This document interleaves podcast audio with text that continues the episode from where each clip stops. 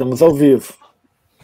Então tá, mais um Outstyle começando. É, hoje no dia 24 de outubro de 2021. Uh, ah, esses dias eu me deparei com, com fatídico, a fatídica verdade de que faz mais de um ano, que eu acho que um ano e meio que a gente está fazendo nesse formato online. E agora com o acréscimo do Spotify ou outras plataformas que agora o, o, o programa está sendo transmitido por lá também, já tem alguns lá no Spotify. E então, quem quiser assistir por lá, está convidado também. Quem quiser ouvir por lá, né? Tem um linkzinho também para assistir, linkzinho do vídeo. E hoje a gente vai uh, conversar é, sobre a Maria Bethânia e sobre o disco Brasileirinhos, que é um disco de 2003. 2003, várias lembranças em 2003, né? Primeiro ano do governo do Lula. E logo depois de ter sido pentacampeão brasileiro, então tem todo um quadro de euforia ali, uh, que, que, enfim, que é uma euforia que eu acho que o disco tensiona em algum momento. Depois a gente vai comentar, porque fala um pouco dessa dessas cicatrizes do progresso, né? Ou dessas cicatrizes que também ficam de momentos assim eufóricos, né, que a gente vive. Uh, e Maria Bethânia, eu acho que quase dispensa dispensa apresentações, mas enfim, né? É, nasceu em 18 de junho de 1946, geminiana, é, conhecida como a abelha rainha da MPB, e a Rolling Stones diz que ela é uma, a quinta maior voz da música brasileira. Eu fiquei pensando quais são as outras quatro. Chutaria Elza Soares, Alcione, de repente. Uh, mas, enfim. Uh, começou a carreira em 64, uh, substituindo a Nara Leão no show Opinião. E desde lá lançou muitos discos, né? Tem uma discografia imensa. É, e com muitas músicas memoráveis que ela dá um toque muito dela, né? Todas essas composições que, que são de autores, de compositores muito destacados, né? Aí nesse mesmo, nesse, nesse disco, né, a gente vai ter música do Luiz Gonzaga, a gente vai ter música do Caetano, do Gil, do Capinã, enfim, uh, vários compositores e eu acho que o que mais notabiliza assim a Maria Bethânia é esse toque muito uh, único, né, que ela dá a todas a essas todas as composições. O primeiro disco da Bethânia é de 65 e o último é de 2021. Ela lançou um disco esse ano chamado Noturno, que também tem composições, composições de compositores de agora, tipo o Tim, o Tim Bernardes, que é de uma banda chamada Oterno filho do Maurício Pereira, que também já teve aqui nos nossos Outstyles. Uh, falando de quem escolheu né, o disco, o Abayomi fez a curadoria desse disco, um texto muito bonito, uh, tocante, né, uh, comentando sobre essas escolhas, essa escolha, né. Uh, enfim, é, eu acho que é por aí. Eu vou passar a bola para o Abayomi e depois a gente uh, começa a dar os nossos pitacos aqui e, e conversando e trocando sobre esse disco que tem informação, bastante informação. Então, é, falar um pouco aqui agora, né, do motivo da escolha desse disco. O motivo final, assim, o, o, empurrão final foi o que a Fernanda falou no último Outstyle, né? Que ela disse que esse mês seria o mês de Oxum. Aí eu, né, retornei até os, a listinha que eu tinha montado, colocado outras, outras pessoas que eu gostaria de apresentar aqui, que gostaria de ouvir com vocês, tipo, o Ney Mato Grosso, fez aniversário por agora, de 80 anos, também lançou um disco agora. Tem um disco dele que eu gosto bastante, que eu fiquei é, com vontade de ouvir com vocês, mas Aí tinha Gilberto Gil, novamente, ou Jorge Ben, mas aí fiquei na Maria Bethânia, né? Mas aí, a partir do momento que eu escolhi a Maria Bethânia, acabou, assim, tipo, de toda a discografia dela, esse disco, para mim, é um dos mais interessantes, assim. E lendo, né, algumas coisas na internet para me preparar aqui para o encontro, eu vi que ela mesma considera esse disco menor. Ela considera esse disco pequeno, não muito interessante. É um disco que ela fez meio que no momento e não, não teria muito peso na discografia dela para ela, pelo menos. E para mim, na minha vida, tem um peso gigantesco. Gigantesco. Eu, eu conheci o disco quando eu estava estudando para o vestibular da UNB. E a frase que me pegou assim, que, que deu sentido para muita coisa na minha vida, para meus estudos, para as coisas que eu desejo intelectualmente, foi aquela de aprender a ler para ensinar meus camaradas. Assim. Aprender essa generosidade, né? De direcionar o aprendizado, o conhecimento, não só para mim, para minha vida, para meus desejos pessoais, mas compartilhar com outras pessoas para que eu não, não, não fique sozinho né, nesse, espaço, nesse lugar do pensamento, da intelectualidade, mas que eu possa ter, ter companhias, tocar vidas. Então, para mim, assim, é, é todo disco, eu ouço todo disco, mas todo ele é filtrado por essa ideia de aprender a ler para ensinar meus camaradas. Então, assim, até ouvir o próprio disco e poder compartilhar com outras pessoas, poder ouvir junto com outras pessoas. É, o próprio disco já, já, já tem essa mensagem dentro dele mesmo, assim. Então, faz todo sentido trazer ele aqui pro, pro Outstyle, né? Teve outros motivos, assim, também, mas basicamente isso. É, tem várias ideias que eu gostaria de conversar com vocês aqui, mas já vou passando a bola agora.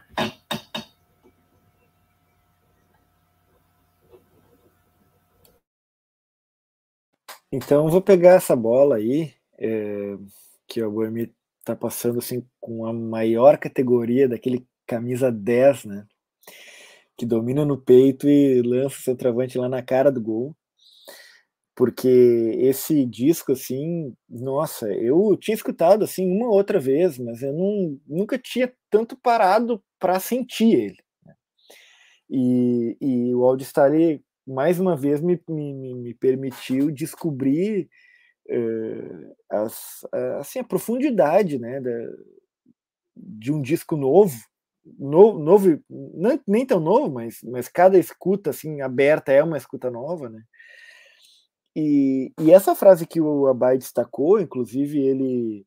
Eu esqueci de passar o banner anterior aqui, mas eu vou botar aqui, né? Porque o Abai preparou um texto belíssimo, assim, de, de, de convite, de introdução, de apresentação do, do, do disco e do nosso encontro. E ali ele destaca já essa frase que ele destacou agora para nós aqui ao vivo. E, e essa frase, eu estava comentando aqui antes com os amigos, ela me bateu assim muito, muito forte, né? É, vou aprender a ler para ensinar meus camaradas. O Abai fala em filtro de escuta. Nossa, eu acho que ele foi mais uma vez assim preciso nessa colocação. Né? Eu, o meu filho escutou comigo algumas vezes durante essa semana o, o disco. E, e, eu repeti essa frase. Tem uma, tem uma outra que, que, que é homenagem a, a, Xangô também, né? Que, que é, é digamos, é o, o nome do meu filho traduzido para o português, que é João, né? Então, é, e, tem, teve um dia que ele escutou a, a, o nome dele tocando a música e ele parou assim, ele olhou, né? Então tem, tem essas, essas coisas que só que a escuta conjunta proporciona, né? E aprender a ler para ensinar meus camaradas é, é, um, é, uma lição de vida mesmo, né? Uma lição de história. Claro, tem, a gente vai conversar mais um pouco. Eu só estou fazendo assim uma uma, uma, a minha parte da abertura aí, né? Quero voltar a falar depois disso. É, e é, é um disco de, de, descobrimento assim do Brasil no sentido contrário do que foi a colonização chamada descobrimento. Né? Aqui a gente tem de fato o Brasil é, vindo à tona e não e não sendo violentado. E então eu fico, ficava pensando muitas vezes assim daqui a pouco ele vai começar a engatinhar, o meu filho, daqui a pouco ele vai começar a caminhar, daqui a pouco ele vai começar a dizer as primeiras palavras, daqui a pouco ele vai começar a ler, né? Então parece tão, tão distante e tão próximo também, aprender a ler e ensinar meus camaradas, é, no sentido de que tem tanta coisa para acontecer também nas nossas vidas. O Abai comentou que ele estava se preparando para o vestibular quando ele escutou esse disco e, esse, e, de certa forma isso motivou essa preparação dele é o que eu imagino, né? eh, tocou assim eh, belamente ele, é, como isso então abre o nosso horizonte para o nosso futuro. Ele conta um pouco da, da nossa história, ele, ele, ele redescobre essa história plural brasileira, né? E, portanto, ele abre o nosso futuro para novas possibilidades, para encontrar né, camaradas e para conversar e para trocar coisas. Né? É, então, nessa minha primeira fala aqui, eh, eu gostaria de fundamentalmente agradecer o Abai, né, que foi uma escolha linda, né, foi uma escolha maravilhosa.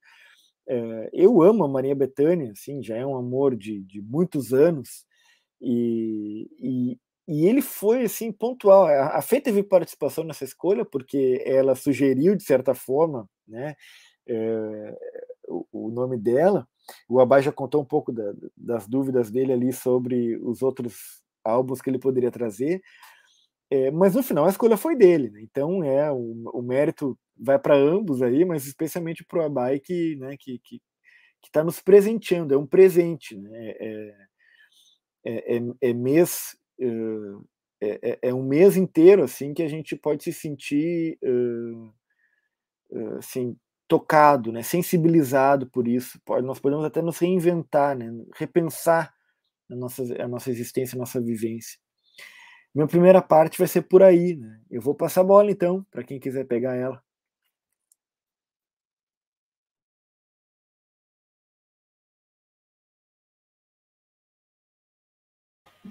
Só para não ficar no, no, no, vácuo, então eu vou eu aqui.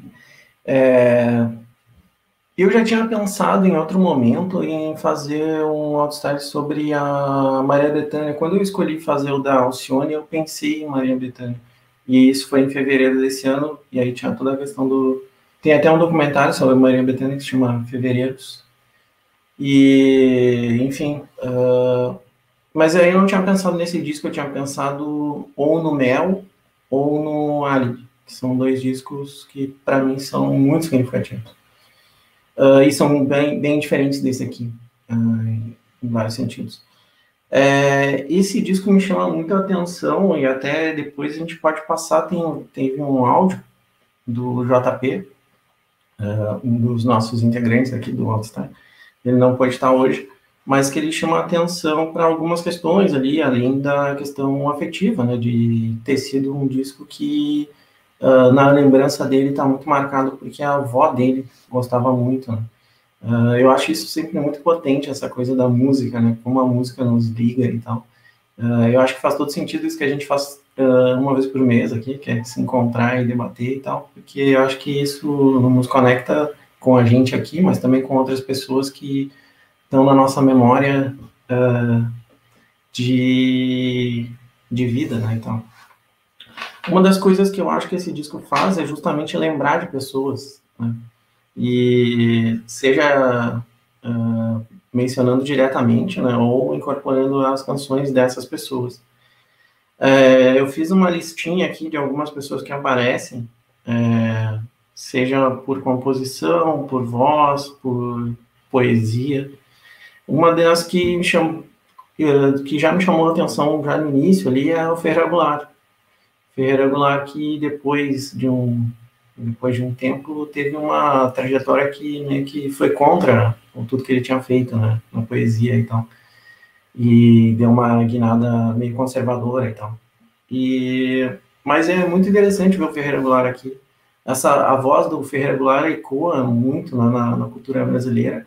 Uh, ele é um dos narradores do Cabra Marcado para Morrer do do Coutinho, do Leonardo Coutinho. E, e aqui ele já faz a introdução ali, né, eh, lendo um poema do, ou melhor, recitando um poema do Mário de Andrade, que se chama Descobrimento. E aí a gente já tem mais ou menos a ideia do que, que o disco vai trazer, né? Vai trazer esse descobrimento, uh, e como o Pandolfo colocou, um descobrimento bem diferente do, do que é convencionalmente dado, né? Só lembrando que em Porto Alegre, em 2000, a gente teve um relógio que marcava uh, os minutos, as horas que faltavam para marcar os 500 anos do tal do descobrimento. E Uh, a lembrança é boa também porque esse relógio ele foi destruído. Uh, uma galera tocou o terror e botou o relógio abaixo. É, e é interessante, né? Uma marca do tempo e tal. É uma marca, uma destruição de uma marca simbólica muito necessária. É, mas enfim, só voltando às lembranças, né? Então vai ter Vinícius, Vinícius de Moraes aparece, o Guimarães Rosa, o Mário de Andrade, outro modernista que aparece, o Heitor Villa-Lobos, uh, Ferreira Goulart, o Luiz Gonzaga e tal. Uh, o Capinã aparece também, né? Tava junto com a galera do tropicalismo e tal.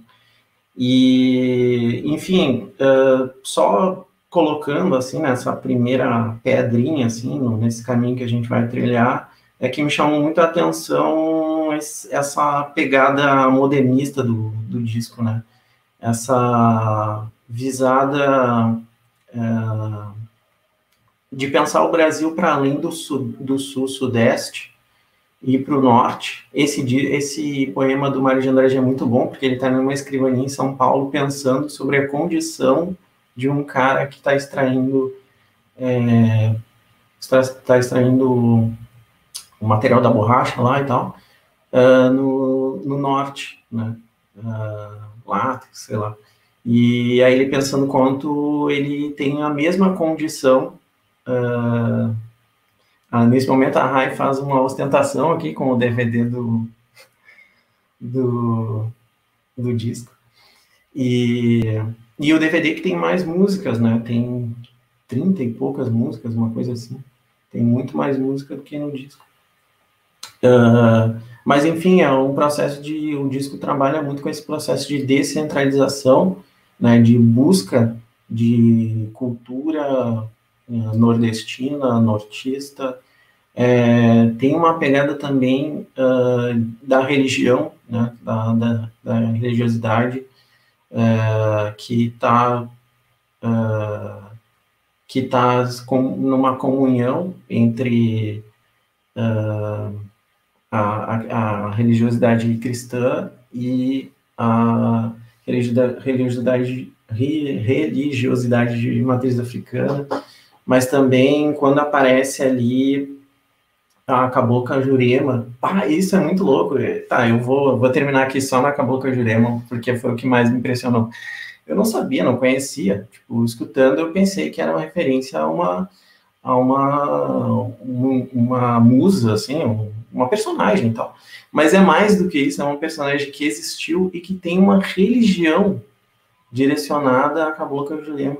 Tipo, que foi proibida pelos portugueses no século XVIII. Então, tipo, é muita coisa. Por isso que eu comentei aqui no início, que tem muita informação.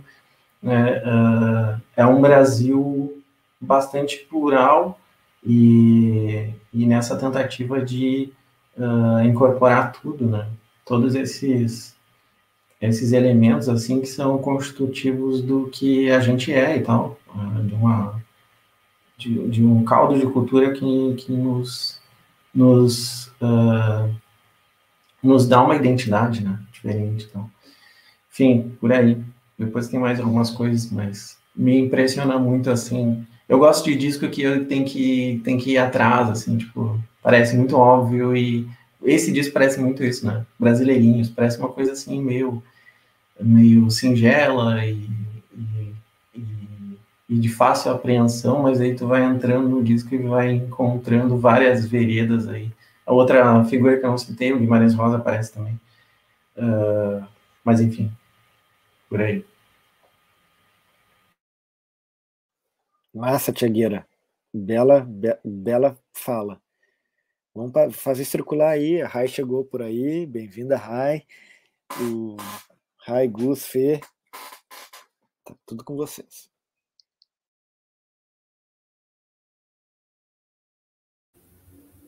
Eu posso falar então. Não é nada demais, na verdade, porque é, eu vou fazer coro ao, aos elogios ao disco. Eu achei muito bonito, não bota defeito em nada que eu ouvi nele. É, mesmo assim, bem tocante. Tive uma relação um pouco mais óbvia, mas não de um jeito ruim com o disco. Assim, para mim ele, ele é óbvio no sentido de que bateu na hora, sabe? Não precisei fazer é, é, muitas mirabolâncias na minha cabeça para sentir, sabe? Como às vezes acontece com coisas que eu gosto, mas que eu preciso ficar tensionando para ter o prazer, assim. É, mas aí, é,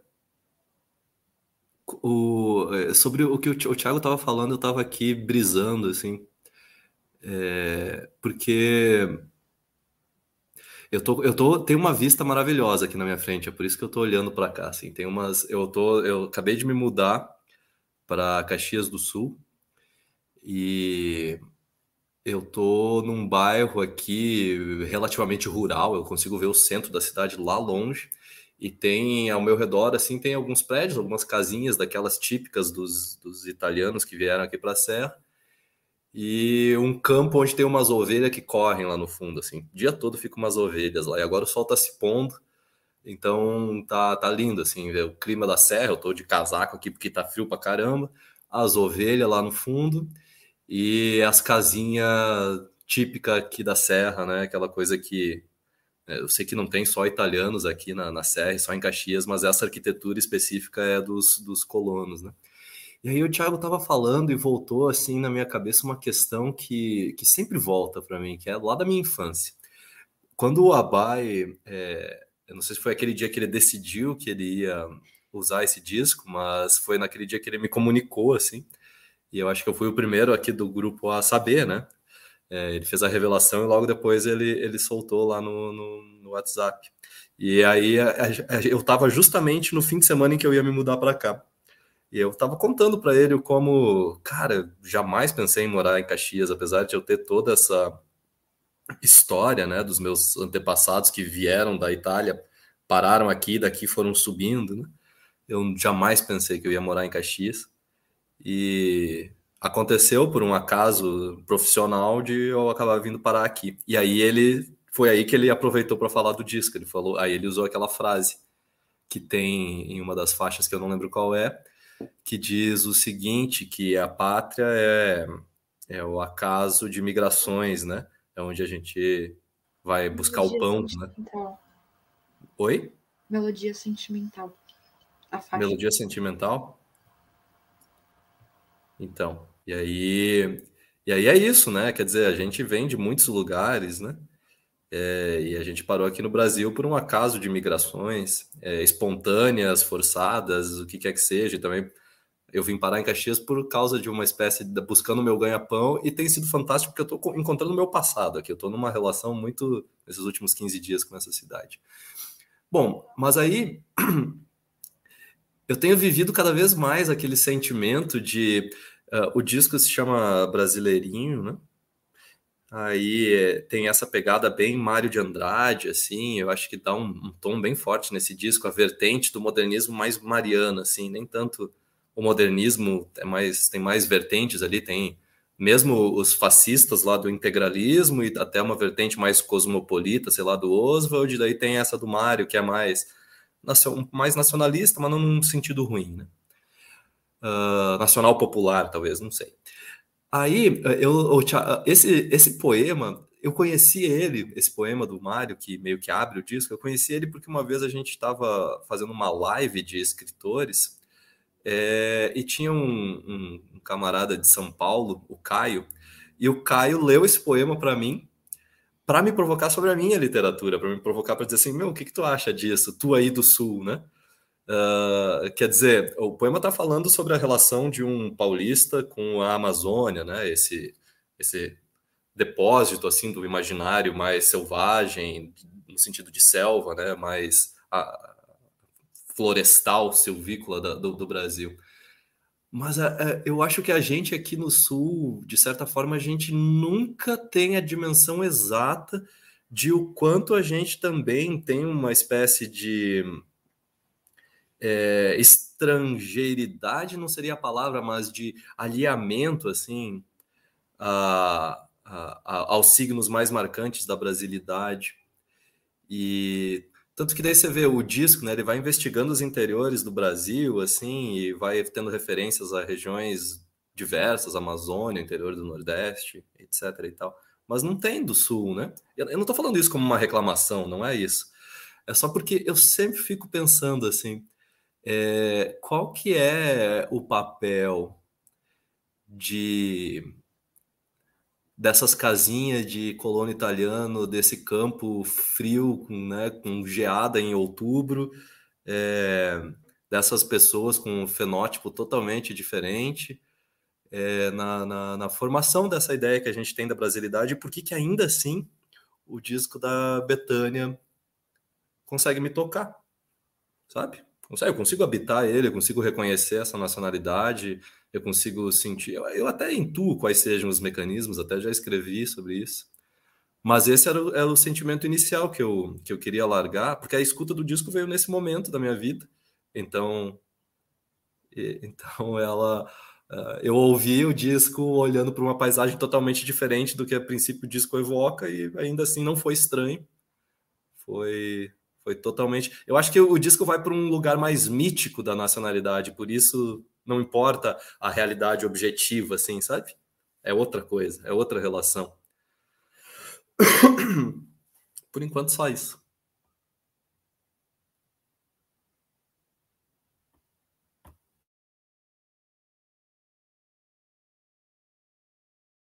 Posso falar em resposta? Ou alguém quer falar antes? É, eu acho, né? Na verdade, não é que eu acho, que tem a ver com o projeto modernista, né? Do, do Mário, né? Enfim, não só o Mário, mas o Oswald, a Tarsila etc, etc. Eles tinham esse projeto, né? Enfim, eles viajaram de fato é, para o resto do Brasil e fizeram um mapeamento, né? Tem toda uma construção de um, de um arquivo etnográfico em relação a isso. E. É, é claro que, enfim, qualquer esforço é sempre insuficiente, né? O Brasil é um país muito grande, assim, territorialmente é muito grande, é, em questão de identidades culturais, né? Assim, de etnias que existem aqui é muito grande também. Então, eles não conseguiram acessar todas as regiões, mas eles não tinham, assim, uma ideia de, ah, vamos descobrir tal região. Era meio que tudo, assim, dar conta de tudo. E enfim, como um álbum que, um álbum que vem na esteira disso, né? É... A Betânia, obviamente, ela vai trazer a marca dela, né? Ela é uma mulher do sertão do interior da Bahia, né? É... Mas, é... enfim, acho que ela estava ela também gravou esse disco numa fase um pouco mais sólida da carreira dela, assim, ela já tinha uma estrada, então ela já tinha visto assim muito Brasil e outros países e por aí vai. Então acho que é, certos símbolos eles transcendem um pouco, então é, ah, eu tô pensando numa música de, de, um outro álbum que é o Pirata, mas acho que eu posso falar tudo bem, né? Que é o que, ela, que é pro Rio São Francisco, né? Acho que é Francisco Francisco. Mas enfim. É, enfim, é um rio muito específico, assim, que, que, que marca uma uma região assim que marca a sociabilidade de uma região, mas para além de ser o Rio São Francisco, ele também é um rio, né? E aí tem, enfim, lá o Caetano e a Galva, que eles vão cantar, acho que a Betânia regrava também, onde eu nasci, passa um rio, sabe? Todo mundo é, tem o seu rio, assim, sabe? Então, é, eu não sei se isso é muito específico do Brasil, ou talvez do mundo inteiro. Talvez, assim, o, um dos privilégios, dos poucos privilégios do novo mundo é que a gente tem, assim, por enquanto, a o que a gente tem assim de território natural ainda existe um pouco, né? Não sei como isso é como funciona na Europa, mas as pessoas, eu acho que elas têm um todo mundo tem um contato com a terra, assim. Se, se alguém vai cantar sobre montanha, tudo bem se a montanha do Nordeste ou a montanha do Norte ou a montanha, enfim, de Minas Gerais vai ter uma montanha que, que seu imaginário vai evocar.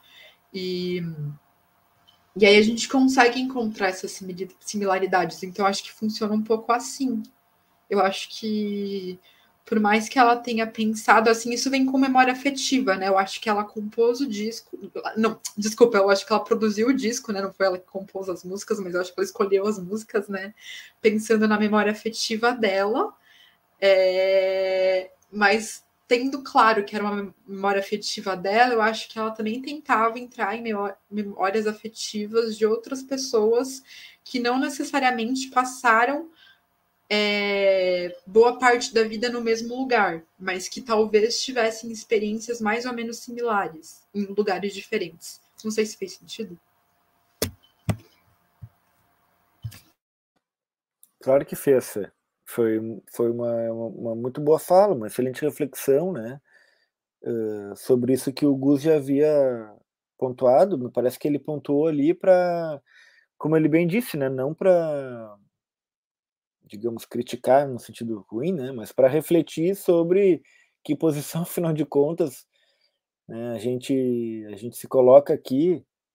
A FE já está mais no, no, no, centro do país, né? É, a, a, o resto de nós estamos no, no sul, né? Mas, mas, o centro é sul para quem está no norte. Olha que interessante isso. Acho que isso tem a ver com o que a Fê está falando, né?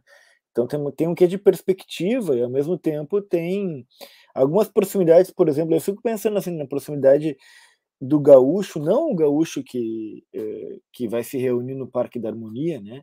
Mas, mas, daquele que, que tratava o seu cavalo, né? Que era que era assim, que era empregado numa fazenda e do sertanejo. Existem algumas proximidades dessas duas personas, digamos assim, né? Que a gente pode muito bem tentar aproximar, assim, em nome da, da reflexão crítica, afinal de contas, eh, quem, quem que mesmo somos nós, assim, né, enquanto brasileiros, porque esse disco dela que, que nos causa isso, é, essa reflexão, né, tem uma outra frase, assim, que, que me chama muita atenção, é, no, no, que é logo no início do, do disco, eu tô, eu tô abrindo aqui meu encarte, tá, é, que é da música Yaya Macemba, é, não sei agora quem que foi que, que compôs, tá? Mas, né, diz assim, é, fala de Calunga, né? No porão de navio negreiro, não sei que, não sei que, batuque das ondas, o compasso do coração de um pássaro, né, no fundo do cativeiro.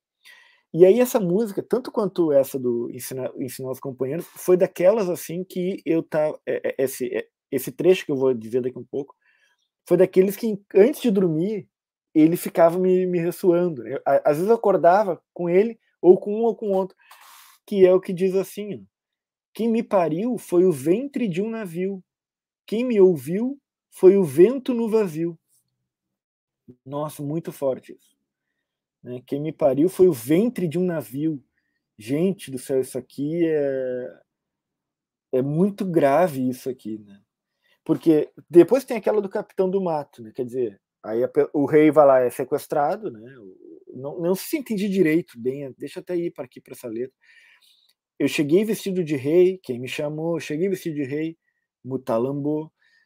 Enfim, o vento uniu, a folha caiu, não sei o que, não sei o que. Me parece que, que ele está sendo sequestrado. Não tem bem, bem certeza da minha interpretação aqui, né? Nada. É um ponto de Oxóssi. Ah, tá. É... Mas acho que é válida a sua leitura, só. É, só... Enfim, né? É Capitão do Mato. O nome é Capitão do Mato ali, né? E aí que me levou para essa. É, aí então, vamos pensar num fato assim, essa, uh, esses, esses fatos, né? Que foram esses sequestros, esses cativeiros, esses porões de navio e esse, essa, essa escravidão dentro, em outro território. Né? Então, tem, a pessoa já tinha nascido. É óbvio, ela foi, ela foi, ela foi capturada. Mas aí, assim, quem me pariu foi o ventre do navio.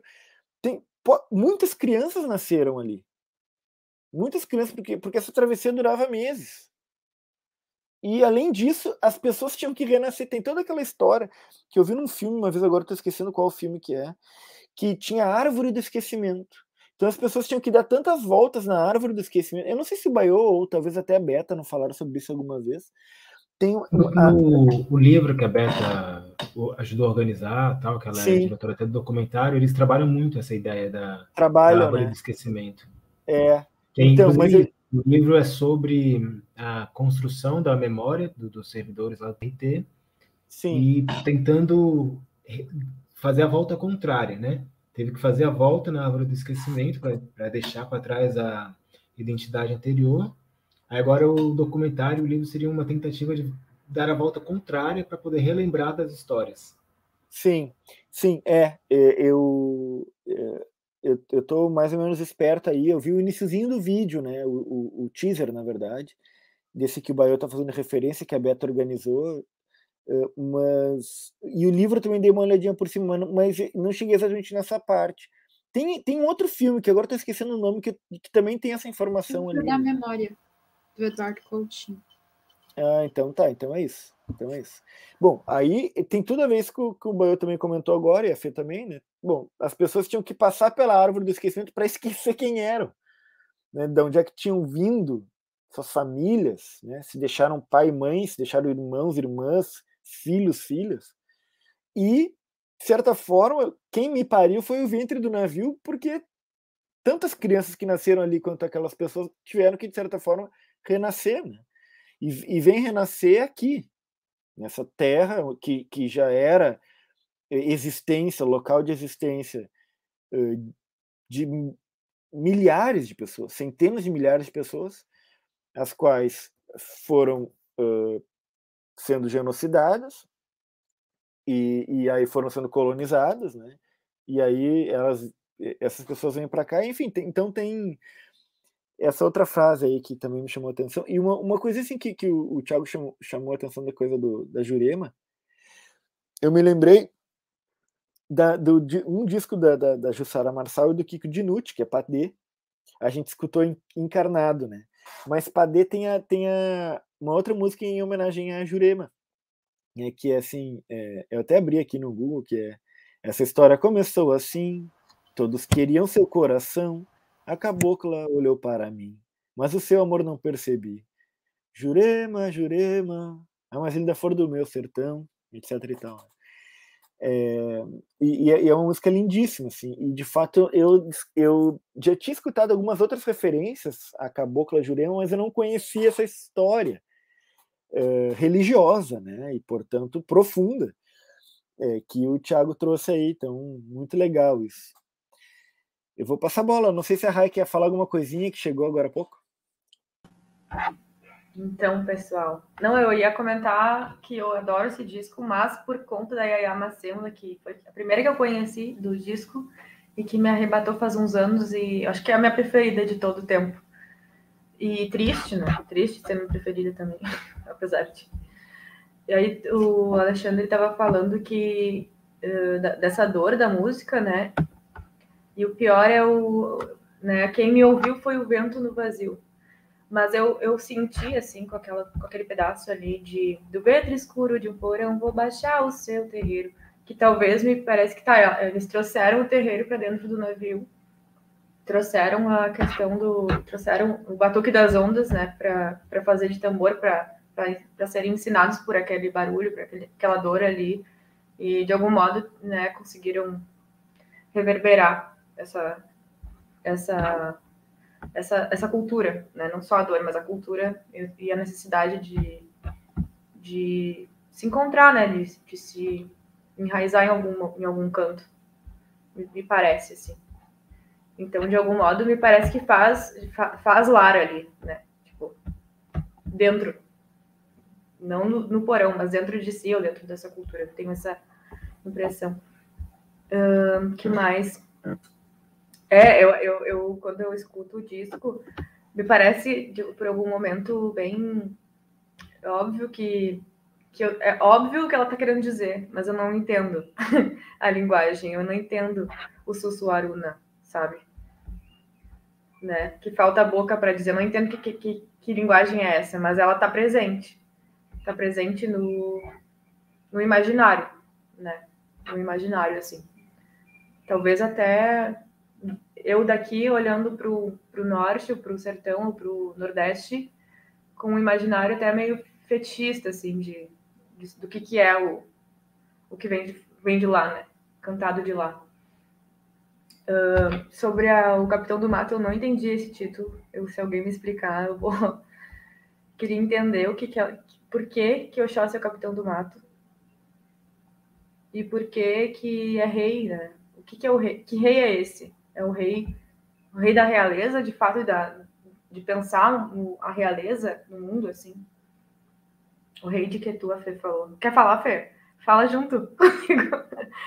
uh, eu só não entendo, na verdade, o que o significa trazer uma realeza assim, para a música de uma forma como.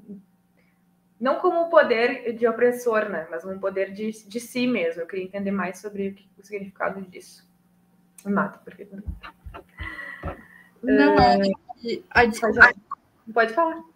Não, é só porque no Itã do, dos, dos Itãs do Candomblé ele é rei. Eu não me lembro o motivo o motivo que fez ele ser cor... Ah, eu lembrei, acho que é porque precisavam caçar alguma coisa, nenhum caçador conseguia caçar, e ele foi lá e caçou com uma só flecha e ele foi coroado rei. Aí ele é uhum. é chamado no candomblé de rei de Queta, como se fosse uhum. o. É... Eu esqueci o nome. Enfim, eu não deveria esquecer o nome, mas, por exemplo, quando dão o apelido de Aquiles, como é que é o nome? Tendão? Não, o. Tipo, o. O arqueiro? Arqueiro? Semideus? Não, é tipo. Gente do céu! Como é que eu, eu sou formada em letras? Eu não lembro essa palavra. Vocês sabem, gente. É. Epíteto. Epíteto. É, é, é de que é o epíteto. tá.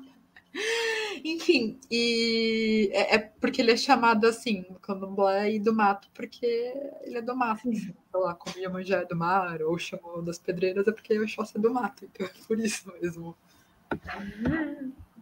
Não tem grandes segredos.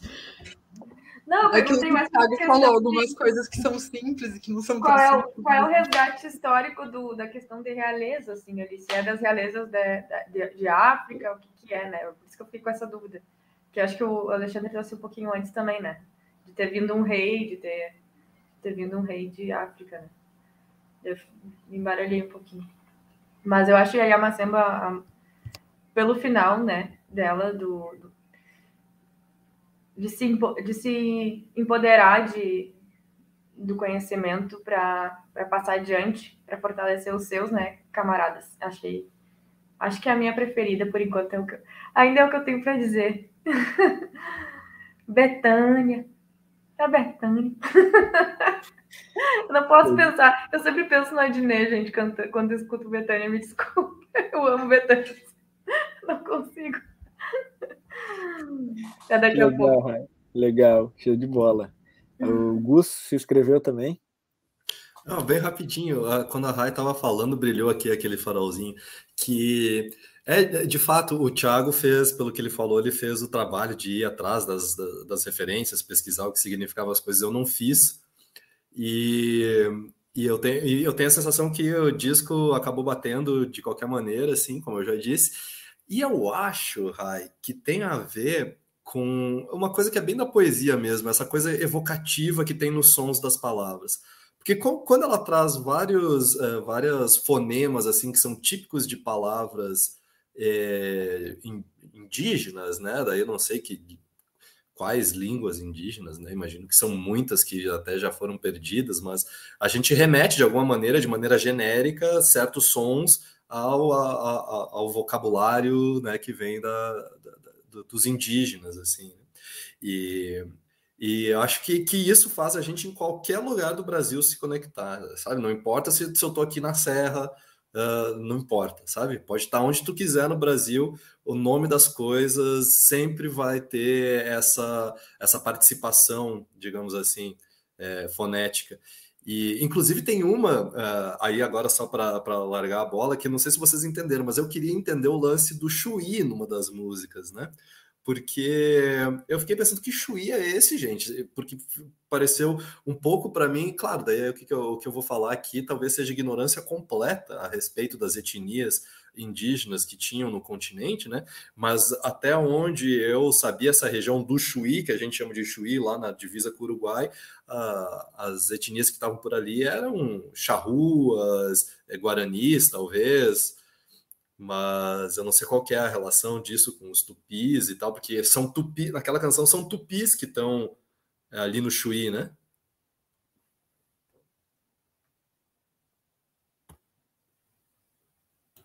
Eu vou pegar aqui um pouco a fala do Gustavo. Terminou, Gustavo?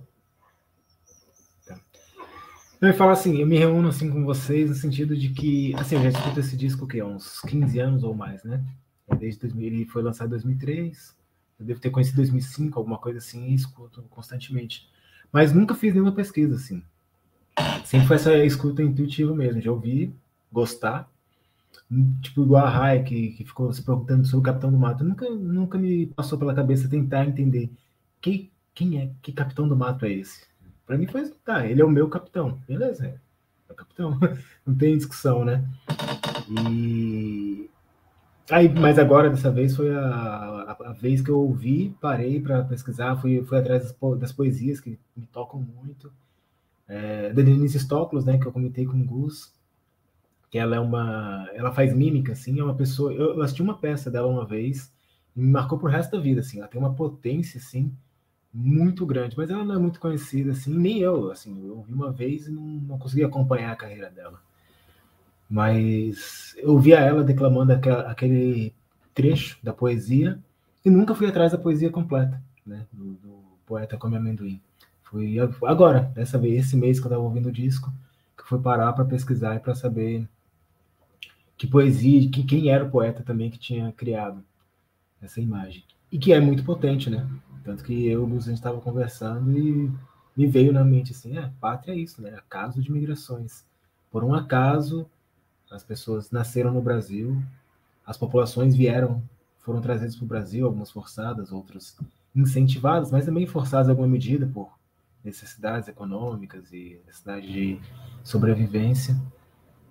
E depois que a gente nasce também, o local onde a gente vai estabelecer a nossa vida, né? Eu estou aqui no Sul também por acaso, assim. Não foi nada planejado da minha parte.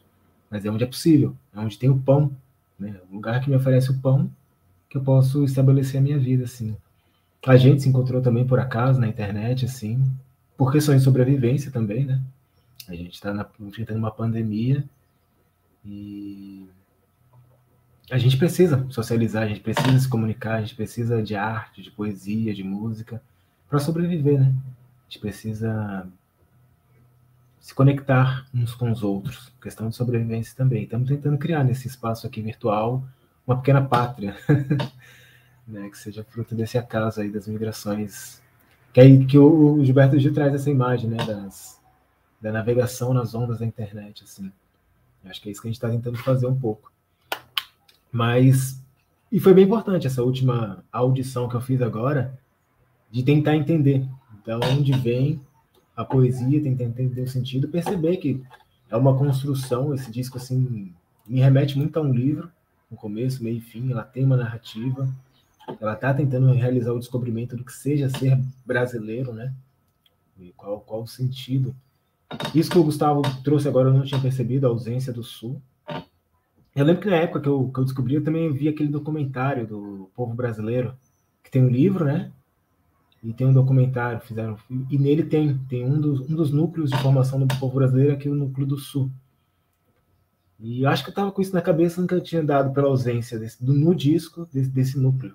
E de fato não tem. É, mas é isso, o disco está tentando fazer, tentando construir uma narrativa que explique o que é ser brasileiro. E que é uma tarefa hercúlea, uma tarefa muito difícil tentar definir a brasilidade. A gente tem várias e várias histórias que se conectam de alguma maneira, que se informam, que uma é parte da outra, uma, né? Uma história se apoia na outra, mas essas histórias não explicam, não conseguem, não dão conta de explicar esse fenômeno de, de do, do Brasil e do ser brasileiro. A gente a gente vive esse eterno enigma, né? O que é ser brasileiro, o que queremos enquanto brasileiros, o que podemos construir, o que desejamos construir. É, tudo isso tem, tem aberto, né, um, um grande projeto de nação em aberto, inacabado em alguns momentos, impostos em outros, mas sempre é, sempre no meio do caminho, né? Parece que a gente nunca chega lá, nem a compreensão, nem o, o estabelecimento desse projeto. Assim, tá? É sempre um grande mistério, né? Sempre essa parece que nós sempre estamos nos perguntando o que, o que, o que somos, quem somos, por que somos e como somos. E as respostas são sempre muito insatisfatórias, assim, me parece, pelo menos. Isso quando assim, a gente vai tentando entrar no campo da intelectualidade. Quando a gente entra no campo do sentimento, já fica um pouco mais fácil, né? A gente sente, a gente se sente brasileiro. A gente sente que a gente faz parte, a gente quer dar a nossa contribuição. Porque as, as nossas histórias são semelhantes, elas se cruzam em vários momentos. Ah, a gente se, se reconhece uns nos outros, por mais que sejamos diferentes, muito diferentes uns dos outros, mas nós conseguimos olhar uns para os outros e ver, é, eu, eu sou brasileiro assim como você, né? Tudo volta lá na primeira poesia, né? De repente ele para, um, ele está em São Paulo lendo um livro, dá um estalo, ele é brasileiro assim como a pessoa que está no norte.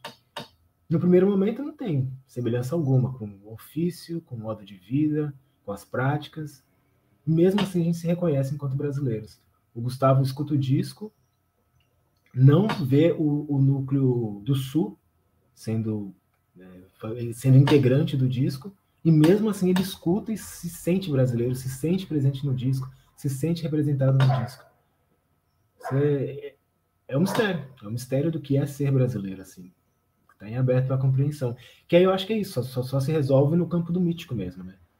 Se, se é tão misterioso essa essência do que é ser brasileiro, só, só, só dá para ser resolvido no campo do mítico, no campo da narrativa fantástica, no campo do, do, das divindades, da poesia, assim.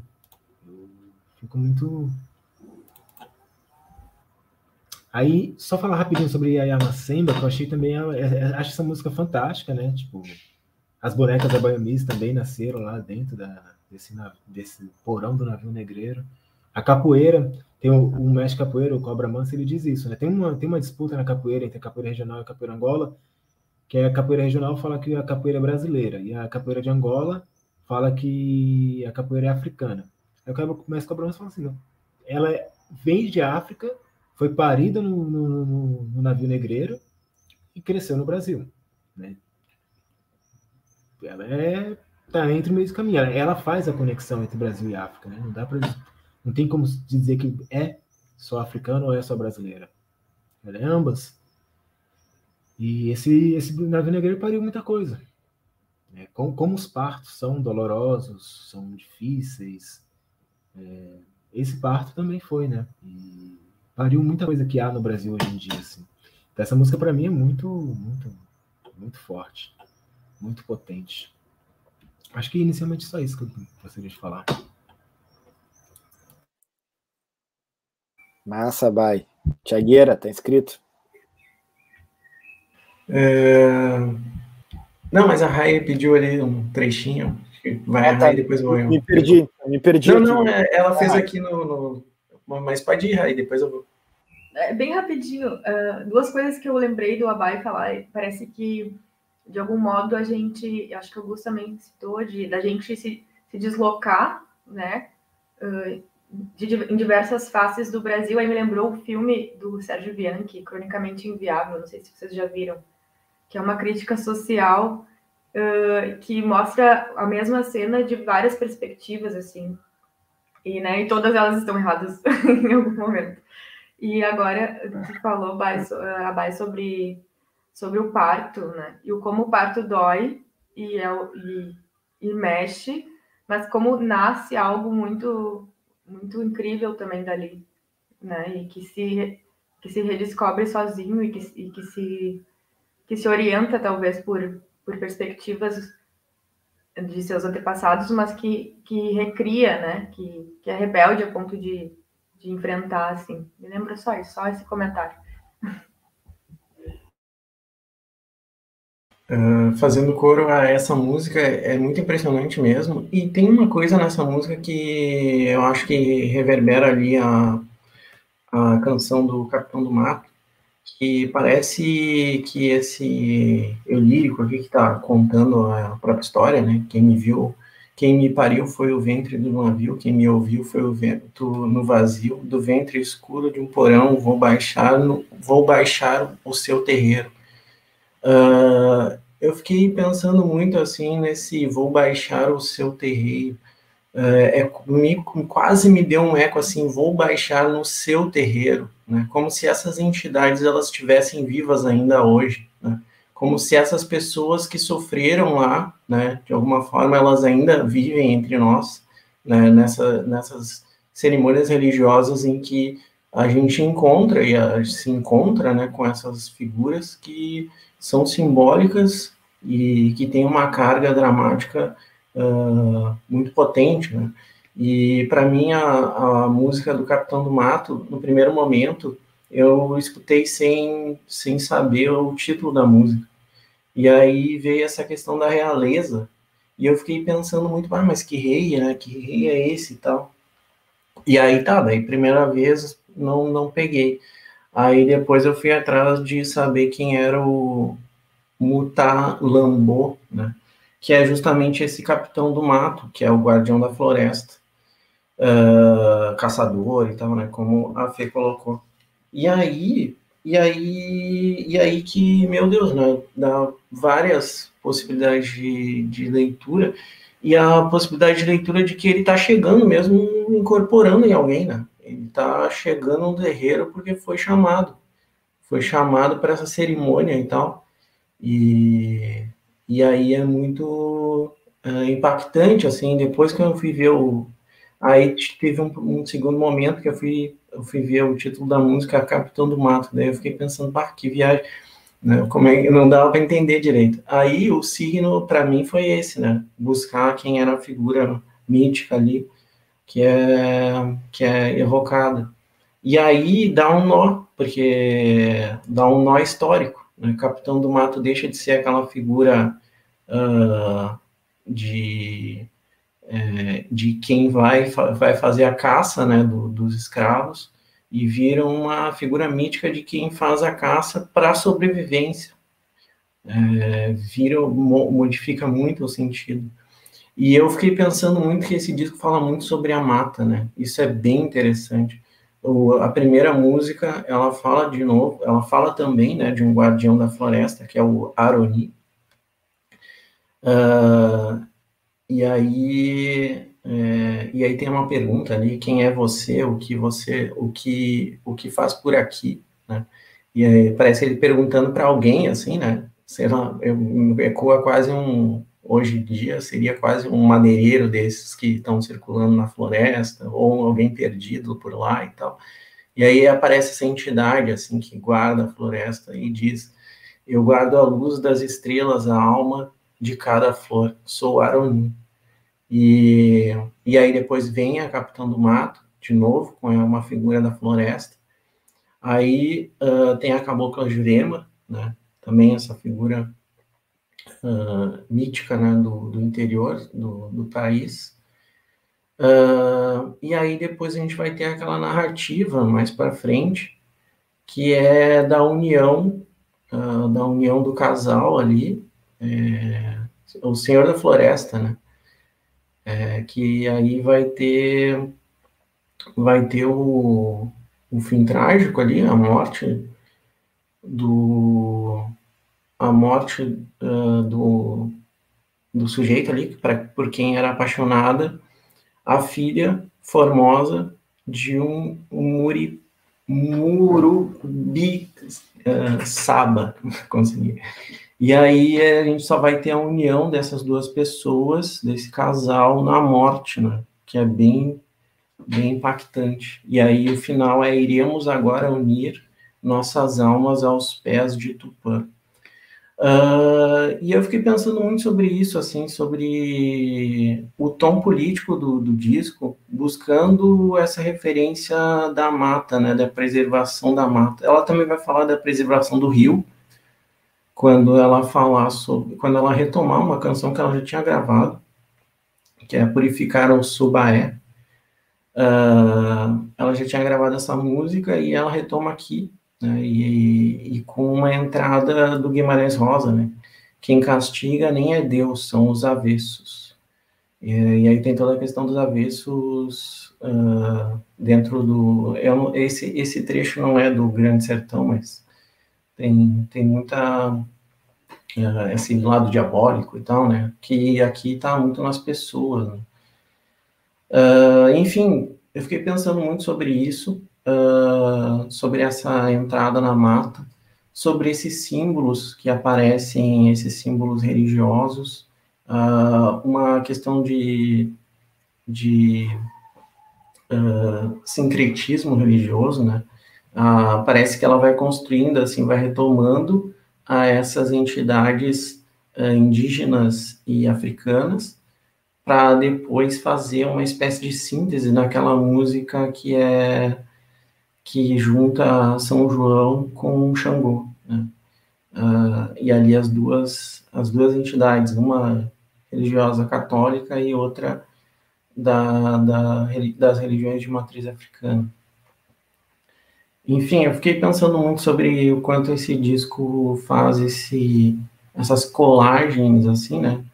Para entender o, o, o, Brasil e também o tom político desse Brasil uh, floresta, né? Sendo destruído e tal. A gente tinha comentado alguma coisa parecida com isso quando a gente uh, falou sobre o disco da Lué de Luna tinha uma canção lá que falava sobre desmatamento e tudo. E, e eu acho que, de certa forma, a gente está discutindo isso hoje é muito, é muito simbólico. Né?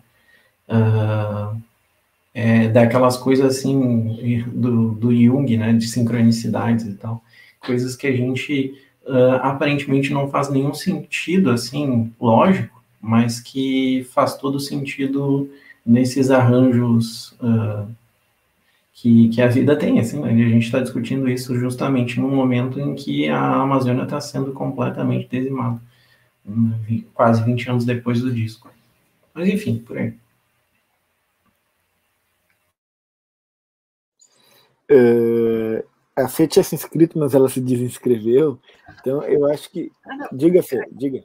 Não, é que eu, eu me desinscrevi porque eu estava pensando, mas só aproveitando a deixa, acho que eu queria deixar mais uma pergunta assim para vocês, assim, do que, que vocês acham, porque o Thiago estava falando de colagem, né? Aí eu também fiquei pensando que é muito interessante que, além de colagem de diversos elementos, né, que possam ter trazer, enfim, algo do que a gente talvez consiga chamar de identidade nacional, ela também também traz diversas colagens assim de outros artistas, né, inclusive da, da própria carreira dela, né, porque por exemplo essa música do de Xangô, né, foi uma da, das primeiras apresentações dos, dos, Doces Bárbaros, né, com ela, com a Gal e com o Caetano, né, então ela trazendo isso muitos anos depois, aí eu queria saber, assim, talvez se vocês quiserem falar sobre, assim.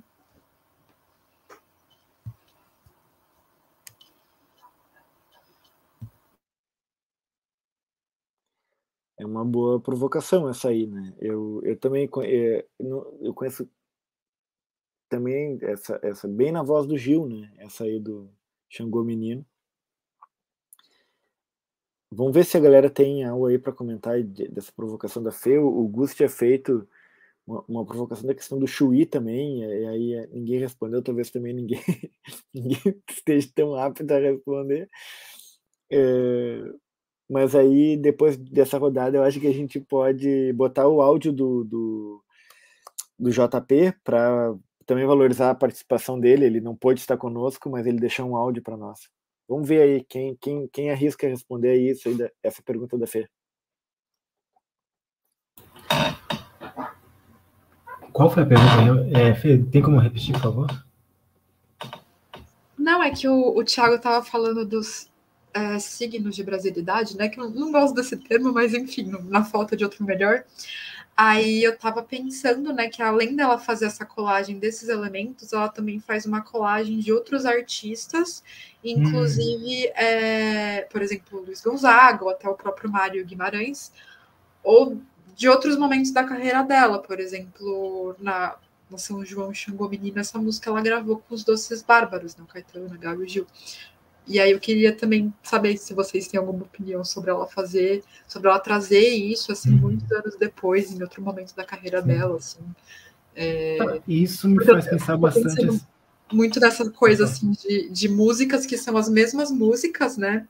Enfim, é a mesma música, mas em outro momento, com outro arranjo musical, assim, com outra gravação, assim, uma música com uma mensagem completamente diferente. É. é. eu senti isso muito naquele outro disco do Gil, Gil Luminoso, né? Que ele também faz isso. Os, uh, ele pega várias músicas da carreira dele coloca só voz e violão, uma pegada bem de meditação, digamos. Tentando trazer mais o lado espiritual das músicas. Eu acho isso bem interessante, né? Que o artista muda muito, né? Da, da juventude para a vida adulta, assim, né? Principalmente esses, esses é, Caetano, Gil e Maria Bethânia, eles até politicamente, assim, as posições pessoais deles mudaram muito, mas eles cantam a mesma poesia. E você escuta as duas poesias e tem sentido, o, sentido muda, né? A, a, letra é exatamente a mesma, mas o sentido muda. O jovem cantando com uma intensidade, colocando a ênfase em determinadas ideias da música, e o artista já um pouco mais velho, cantando de outra forma, dando outra intensidade, até no conjunto da obra, né? Outras músicas diferentes acompanhando aquela mesma música. Isso tudo vai dando outros, outros significados, assim. Eu também acho isso, é, é, prestar atenção nisso, eu acho uma coisa bem interessante. É, eu estou tentando ouvir bastante o Chico Buarque agora, mas eu acho que ele lançou um disco agora, o Caetano Veloso lançou um agora, na, na sexta-feira. Tentando ouvir essas pessoas para. Uma coisa é, eles estão vivos, né? Tipo, eles estão vivos, continuam pensando o mundo, continuam refletindo, continuam tentando contribuir com, com as conversas que, que, que a gente está realizando agora e é, é justo não, não, não, não prendê-los, né? Aqueles que eles disseram na juventude. A gente já fez várias coisas assim no passado que hoje em dia são diferentes. A gente tem que saber o que a gente está dizendo agora, hoje. Não tentar pegar o que já foi dito no passado e, e colocar como se fosse algo imutável. E, e acho isso bem engraçado. Com as mesmas palavras, eles conseguem dar significados diferentes. Eu presto bastante atenção nisso também. Mas as outras coisas que você disse, Fê, me, me remeteu bastante a uma, uma, uma, relação que eu tenho também prestar bastante atenção, que é da, entre o compositor e o intérprete. Né? Porque a Maria Bethânia é eminentemente uma intérprete. Eu não, não conheço nenhuma música que ela tenha composto. Eu não conheço. Mas ela é a pessoa que dá voz à poesia de várias outras, né? E também tem o lance da escolha. Ela pode não compor, mas ela escolhe, escolhe as músicas que ela vai cantar, que ela vai interpretar. Ela escolhe os discos, as músicas que vão entrar nos discos. E tudo isso é, é uma marca, assim, do, do é o poder que o intérprete tem, né, de definir quem, quem ele vai interpretar e quem ele não vai, quem ele vai dar vida e a quem ele não vai dar vida. Quem, re, quais músicas representam os sentimentos do artista e quais músicas não representam, né? Isso é um poder bem muito grande, assim. E, e, a relação que eu vejo que ela tem com os, com os compositores é uma relação pacífica, né? Assim, em geral, é uma relação conflituosa no sentido do intérprete tentar dar mais, ter mais presença, né? A imagem do artista sobressair a composição do autor. E ela não, ela tenta fazer uma coisa muito mais colaborativa, né? Ela traz as pessoas para perto dela. Ela canta com essas pessoas, ela faz referência a essas pessoas, ela homenageia, ela deixa claro que ela tá dando vida e não que ela criou assim. E isso eu acho bem interessante. E, e música é poesia, mas no disco dela ela tenta trazer ainda mais a poesia não musicada, né? Isso eu acho bem interessante também. Mas não, não, não sei se eu consegui responder o que você perguntou, mas são as coisas assim, que, que quando você me fala, me, me vem à cabeça. Achei ótimo. Então. Ah, desculpa. Não, diga, Fê, diga. Não, que eu achei ótimo e, e, e só pontuaria, assim, de, da questão, né, de, de escolher a música que foi com, de um outro compositor e é, para trazer a vida, né? Mas como trazer a vida, né? Porque, por exemplo, pega a versão de Carcara dela e a versão de Carcara danada, assim, na minha opinião. Uhum. As duas versões são maravilhosas, mas são versões completamente diferentes. Então, tem duas músicas totalmente né? diferentes, né? O Gustavo estava falando sobre isso mesmo. É, sim. É. Uma música vai para o ar, é como se fosse o Carcará voando, a outra é, é o Carcará na terra, né? É, e eu vejo isso, isso, muito na Betânia, né? Porque a Betânia é muito corpo, né? Ela se coloca no, no palco, assim, sabe? E isso que eu acho incrível, né? As múltiplas possibilidades que, que uma mesma canção vai apresentando. Uhum. É, eu, eu, agora falando isso, Fê, e também com o que o Abai disse antes, né? É, eu tenderia a responder assim essa tua importante colocação, é, pensando assim que que sendo a Betânia uma deusa, ela incorpora esses outros uh, uh, deuses né, e, e, deusas nesse disco para cantar então essa brasilidade.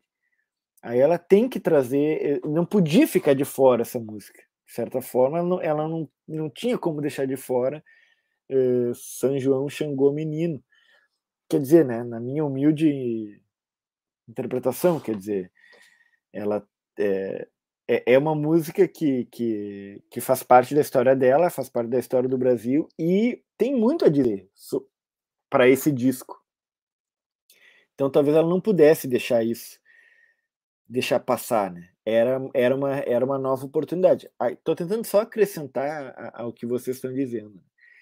Ah, eu considero ela, assim, de fato, essa essa pessoa aí que, que consegue uh, receber assim esses orixás, consegue receber essas entidades, né? pé no chão, como ela, como ela faz questão de, de, de cantar, né? Uh, e dentro dessa escolha, de repente, tem essa, essa importância aí de, de, de não deixar passar esse santo porque tem, tem, tem, tem aparece Santo Antônio também, né? São Jorge, São Jorge padroeiro do Brasil, né? Uh, o Xangô ali, ele toma, tome conta do destino Xangô, da beleza e da razão. Né?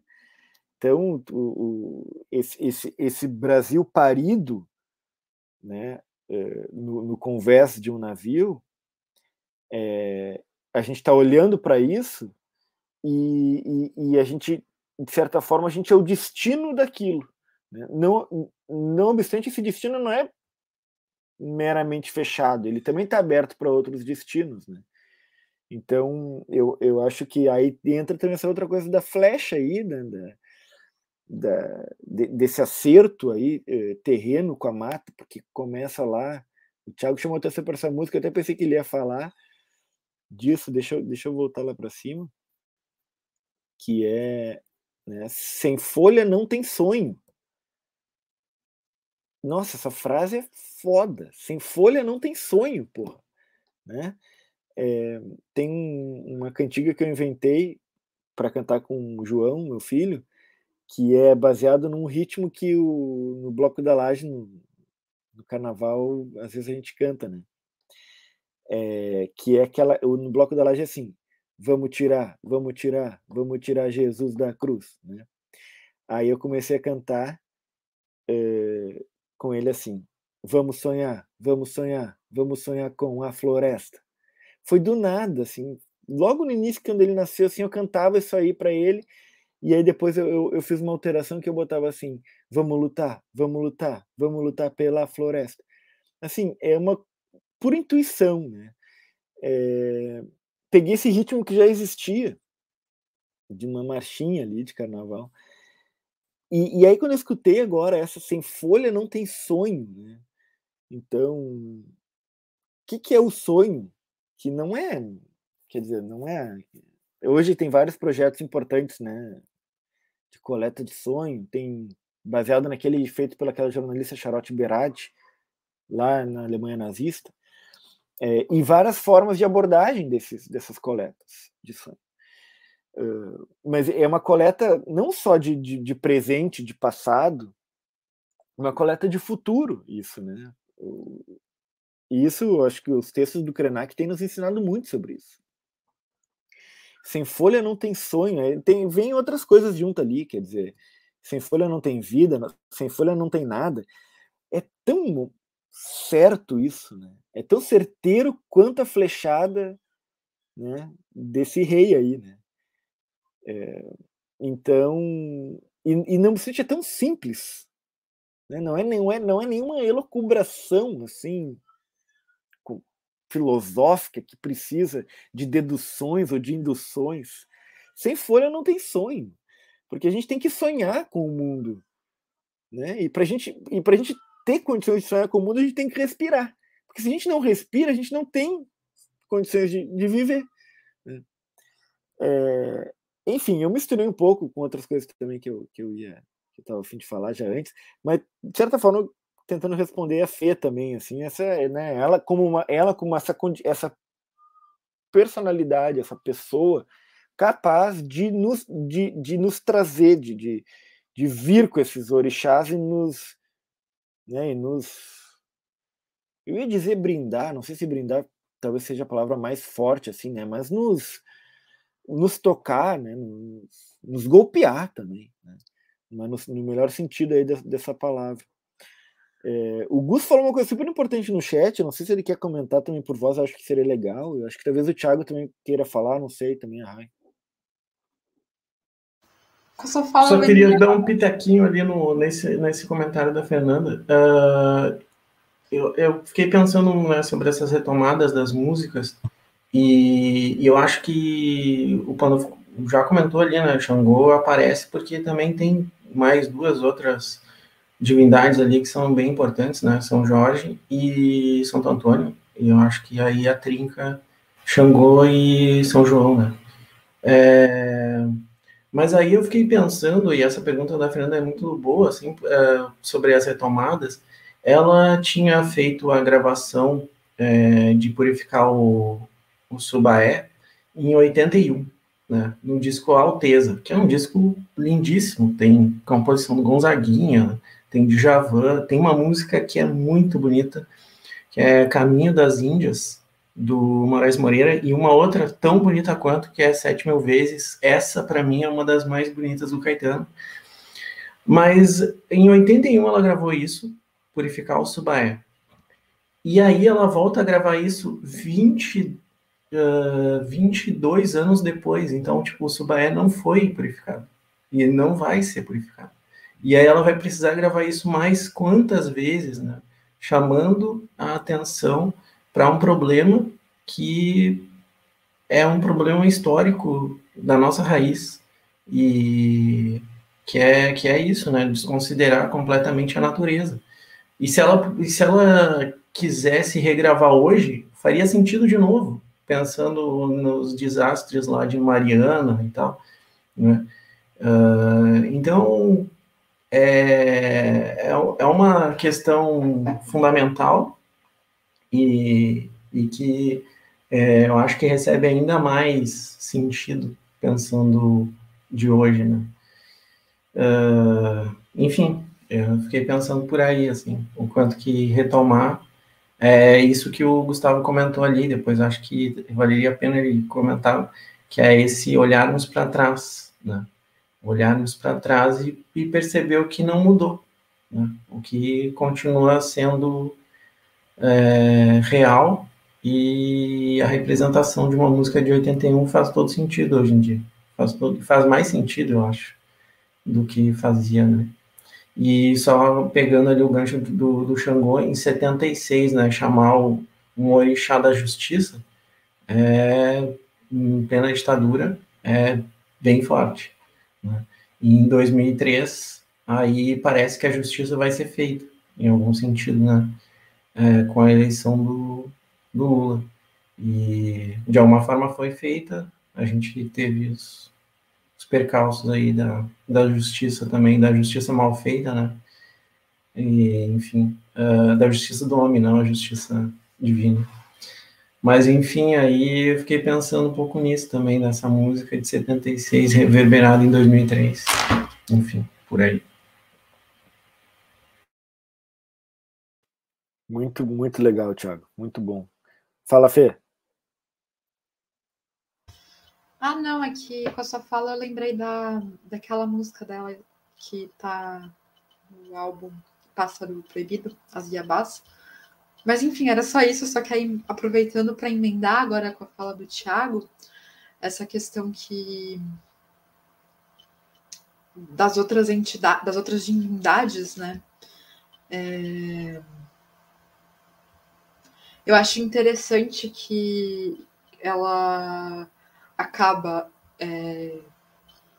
Santo Antônio é o padroeiro do Brasil, e aí logo em seguida ela começa em toda casa é, tem um quadro de São Jorge, né? Então é como se fosse um padroeiro da nação, e depois ela passa para um, um, um santo de casa, né? Um santo que, é, que seria um santo pessoal, né? Um santo íntimo. E é, é, acho que talvez assim isso volte lá para aquela discussão do começo, né, de por que tanta gente se identifica, até mesmo pessoas que vivem em regiões que não estão regiões do Brasil que não estão contempladas dentro do disco, talvez porque apesar, enfim, tem, tem essa essa é, coisa do que seria o, país, né, e essa coisa que seria o, o, o cotidiano, né, a vida de todos os dias, a nossa vida, né, o que, que a gente vive nascendo no Brasil. E até mesmo, por exemplo, Yaya Macemba, né, que todo mundo concorda que é uma música muito triste e é muito bonita, mas porque é muito bonita sendo muito triste? Porque é, a, apesar de, de ser muito triste, né, de, de trazer uma, uma realidade histórica que é muito cruel, muito dolorosa e muito difícil de aceitar, ela tem uma construção né, de imagens que é meio útero, né? Útero no sentido de o ventre escuro no ventre escuro de um porão, é, no meio do oceano. Quem me ouviu foi o vento no vazio, você escuta aquilo e, e, por mais triste que seja, você ainda consegue se sentir dentro de um útero, né? Assim, meio, meio que acolhido, assim, meio que conchegado, assim, escutando, né? É, ao mesmo tempo que é triste, traz uma sensação de aconchego, né? E, e aí até a Rai falou do... É, ela trouxe né, o, o, poeta, a questão do poeta come amendoim, né, que esse homem é brasileiro que nem eu, e aí ela falou assim, ah, é... Mas eu, aí eu paro para olhar para o norte, para o nordeste, eu não sei se eu olho para lá de uma maneira que é exotizada ou não, como algo exótico, né? Só que é, Aí eu não sei, assim, pode até ser, ser enfim, uma autocrítica, assim, de alguém que, que vive numa região mais central, talvez até, até mesmo uma autocrítica da própria Betânia, né, ter escolhido isso, porque é, apesar dela vir lá do interior do Nordeste, a gente sabe que depois ela foi para o Rio, ela circulou por outros espaços, né, e, e, com certeza era uma autocrítica do Mário, né, enquanto... É, precursora aí da primeira geração do modernismo, mas essa questão de, de que a gente é, não olha para o que acontece lá, para os problemas, é, para a realidade material da vida de lá, com tanta atenção quanto a gente olha para nossa, né? Então, pensando assim, em termos muito práticos, assim, se se acontece uma coisinha aqui em São Paulo, vira uma grande tragédia, ao passo que se acontece uma grande tragédia lá, a muito custo vira notícia, se é que vira.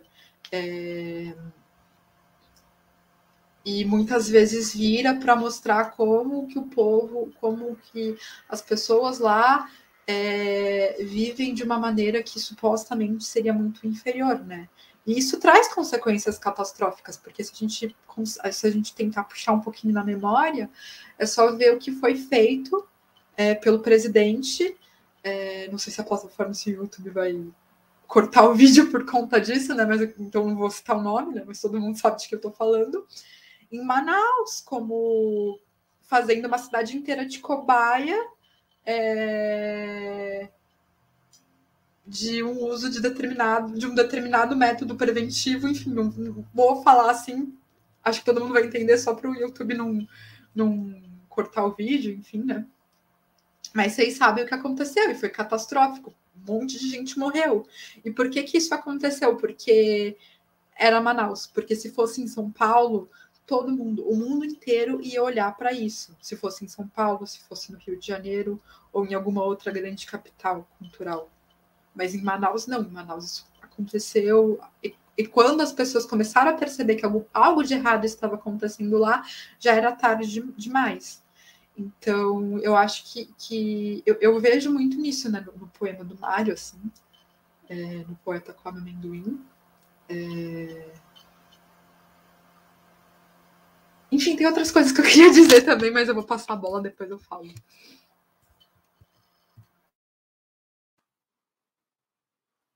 Então, eu acho que a Rai comentou uma coisa bem legal aqui no chat privado. Eu vou passar a palavra para ela comentar um pouco mais sobre isso.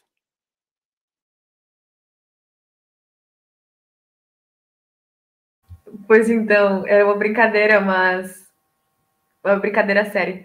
Que a Betânia fala ali, né? Canta no poema. Acho que é no São Jorge Padroeiro do Brasil, né? Que cada canto que, que cada canto de casa do Brasil que, que tem padroeiro, que tem São Jorge como padroeiro, tem uma, um retrato dele no, dentro de casa, né? Mas a gente tem aqui, pelo menos Porto Alegre, cada automóvel tem na sua, pelo menos um ou dois São Jorge em cada traseira da. então acho que tá, tá realmente aquilo que vocês trouxeram de, de ser tocado, né? Independente de entender literalmente cada cada canto, cada canto do país. Ela canta os Brasis, né? De, do boiadeiro ao sertão, a Bahia ali. E acho que a gente tem um pouquinho de cada coisa, né? Eu lembrei de um poema da Ferreira Goulart que eu gosto bastante. Eu vou ler aqui, é bem rapidinho. É poema obsceno. Façam a festa, cantem, dancem, que eu faço o poema duro, o poema murro, sujo como a miséria brasileira. Não se detenham, façam a festa. Betânia, Martinho, Clementina, Estação Primeira de Mangueira, Salgueiro, gente de Vila Isabel e Madureira. Todos façam a festa, enquanto eu sopro este pilão, este surdo poema, que não toca no rádio, que o povo não cantará, mas que nasce dele. Não se prestará às análises estruturalistas, não entrará nas antologias oficiais, obsceno, como o salário de um trabalhador aposentado. O poema terá o destino dos que habitam o lado escuro do país, e espreita. Me lembrar, me lembrou. E eu passo, passo a bola aí. Belíssima lembrança. Belíssima lembrança, bah, muito bom. Como a gente tem comentado aqui, né, é, esse álbum tem declamações ali, é, é muito próprio da Betânia, né, fazer algo assim. A gente sabe que ela tem programas televisivos também, ou participações em algumas séries, assim, né, que trabalha com literatura, com poesia, porque ela é, como eu estava tentando dizer, ela é essa entidade, ela é capaz aí de, de fazer eco para isso, né. É, e eu acho que dentre todos, a gente já está na 28 edição, né? A gente começou no, no, virtual, eu acho que foi em qual edição, talvez o que 11, já não estou bem certo se era 11, e antes era presencial. Eu acho que esse é o álbum mais assim, eu não quero dizer poético para não tirar a importância, por exemplo, do, do, do, do Jussara, da Jussara Marçal, quando a gente trabalhou com com o disco, o disco dela uh, encarnado, né? É, que também é muito forte poeticamente, assim, vários álbuns. Só que esse tem a entrada da poesia, digamos, não musicada às vezes, né? enquanto poesia, quer dizer, tá ali, tá sendo é, entoada, assim, cantada, né? Que a poesia ela, ela é para ser cantada, né? Ela é para ser entoada. É assim que ela surgiu de certa forma, surgiu, né? Eu digo entre aspas, na nossa na nossa cultura mesmo. Né? É, bom, é, só uma pequena pitaquina em algo que, vinculando com a Fê e com o Thiago e com a Rai, mas eu acho que o Gusto já queria falar lá em cima, né? Ele tinha soltado uma coisa bem interessante aqui na resposta para a Fê, eu vou passar a palavra para ela. Acho que o Baiô também quer, quer, quer pegar a palavra aí. Vamos, vamos é, organizar. Só poder falar rapidamente antes de passar para o Gusto, que é só uma coisa que a Rai tá. falou e que a Fê colocou sobre o padroeiro do Brasil, que eu acho que aí houve uma pequena disputazinha entre o Brasil oficial e o Brasil popular. Aquele que o Douglas Germano também trouxe, né? O Brasil, o Brasil verdadeiro, talvez. É que o, o, o padroeiro do Brasil é o São Pedro, né? Junto com a Nossa Senhora. Só que São Jorge, ele é mais popular entre as classes populares. Né? Se você for lá no Corinthians, os torcedores corintianos, todos eles são São Jorge. O Jorge Ben é São Jorge, assim. E eu acho que essa música ela coloca, São Jorge é o padroeiro do Brasil. Só que ela não fala qual o Brasil. Né? Se a gente for para o Brasil oficial, o Brasil, beleza, é, é, um, é um padroeiro. Agora, se você for em outros Brasis, os Brasis populares que ela está falando na canção, que vai ter um quadro de São Jorge, esse vai ser o verdadeiro padroeiro do Brasil. Não, não necessariamente verdadeiro, mas o de fato. Factualmente, esse é o, é, o, é o padroeiro do Brasil. Eu acho que ela colocou uma, uma pequena disputa, e, de uma forma sutil, assim, de uma forma mas aí passo já a palavra para o Gusto. Que interessante essa... isso, Baio. Que interessante isso que tu está trazendo. Muito, muito legal. Eu exibi aqui o comentário do Bernardo, que ele, é, eu acho que entrou agora só, talvez ele tenha postado antes, que deve ter a ver com a questão lá da, dos, dos testes que a, que a Fê estava falando, né? Essa testagem, entre aspas, preventiva, entre aspas, né? É, e tentativas de assassinato é, também foi com, com, feito em São Paulo, escondido. Né? Em Porto Alegre também foi feito, né? e também escondido.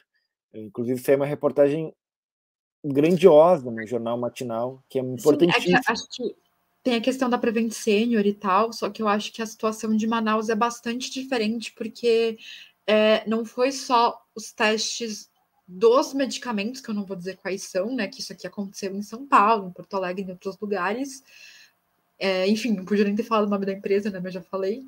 Mas aqui é em Manaus, o que aconteceu é que, além disso, também teve.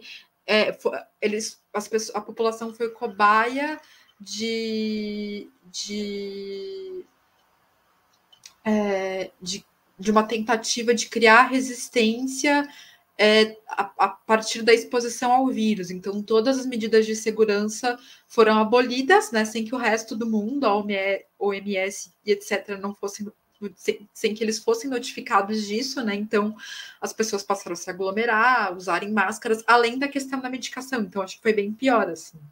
Porque, enfim, né? A situação foi bem catastrófica. Desculpa cortar, Fernanda, acho que foi só para explicar a situação que era diferente. Show de bola, é isso aí. Então agora eu acho que passa o, o Thiago, né? O Gus, eu não estou bem certo aqui, me confundi no chat, mas vamos, vamos passar o áudio do, do JP, né?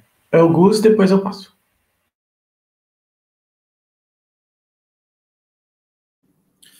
Eu não, eu não lembro de ter me inscrito, mas enfim. Era por causa daquele comentário lá sobre. Ah, tá. Não, é porque foi quando a Fernanda falou, né, sobre essa retomada que de canções já antes gravadas pela Betânia, é, ou canções muito mais antigas, assim, de compositores e tal. É, acho que o Thiago também fez uma, deu uma boa resposta ali, ele fez toda uma análise. Eu tinha só botado que é, que o, o disco estava naquele momento ali dos 500 anos, né? Que o, que o Thiago tinha falado também. Então tinha, não sei, tô supondo, porque eu era uh, moleque, né? Acho que todo mundo aqui era meio moleque. A Fê devia ter o quê? Dois, três anos de idade aí naquela época. mas, mas talvez tá, tinha na, na, na, na, sei lá, um clima geral, especialmente na intelectualidade, de dar essa olhada para trás, assim, sabe? Na trajetória do Brasil. Pode ser que o disco pegue um pouco desse clima também. É... E eu eu fico, gente, eu sou, às vezes eu acho que eu sou meio obsessivo, assim, porque eu fico com uma questão na minha cabeça, assim, daí vocês vão falando e vocês vão levando a questão para um lugar, para outro, só que a minha cabeça continua naquela, assim, parece que eu quero entender.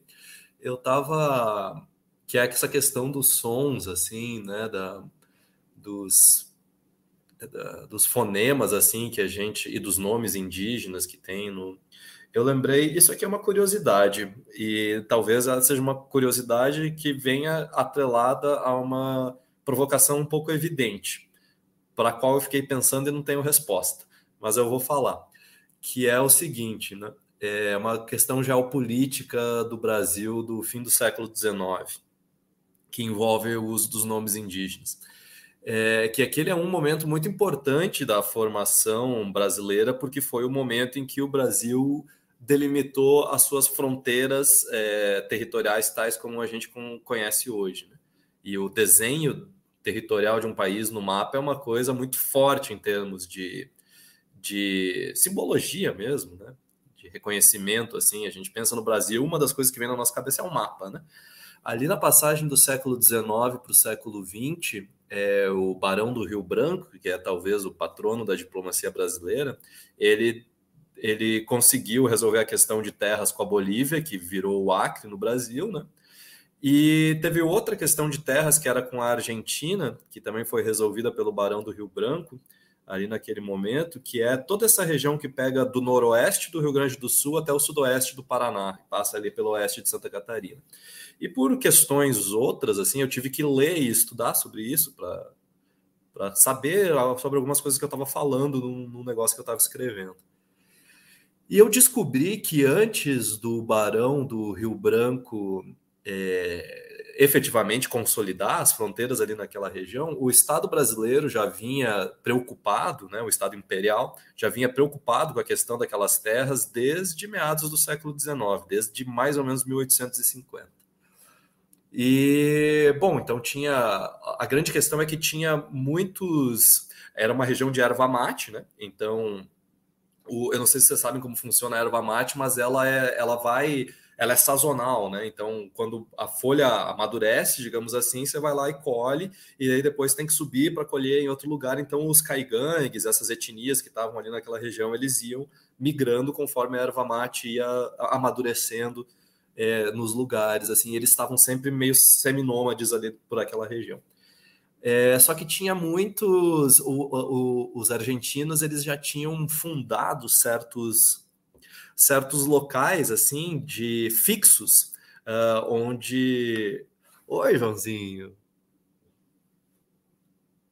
Que fofinho. Ah estragou agora não tem mais né? Ô panda agora não dá mais. Venceu novamente a, discussão. Apresentou é, novamente. Eu tive que pegar ele aqui. Aqui não dá, tá, é o olhinho.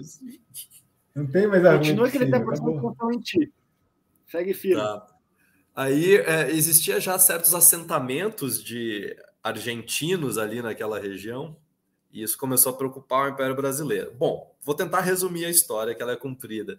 Mas o fato é que tentaram criar colônias militares brasileiras ali naquela região, não deu, porque era tudo longe de tudo, então não tinha como articular a região com o resto do Brasil, e estava na iminência dos argentinos anexarem aquelas terras. O que, que o Império Brasileiro fez? Um projeto a longo prazo. E esse projeto consistia no seguinte: começar a criar mapas no fim do século XIX, onde a topografia da região era toda marcada com nomes indígenas qual que era o plano, né?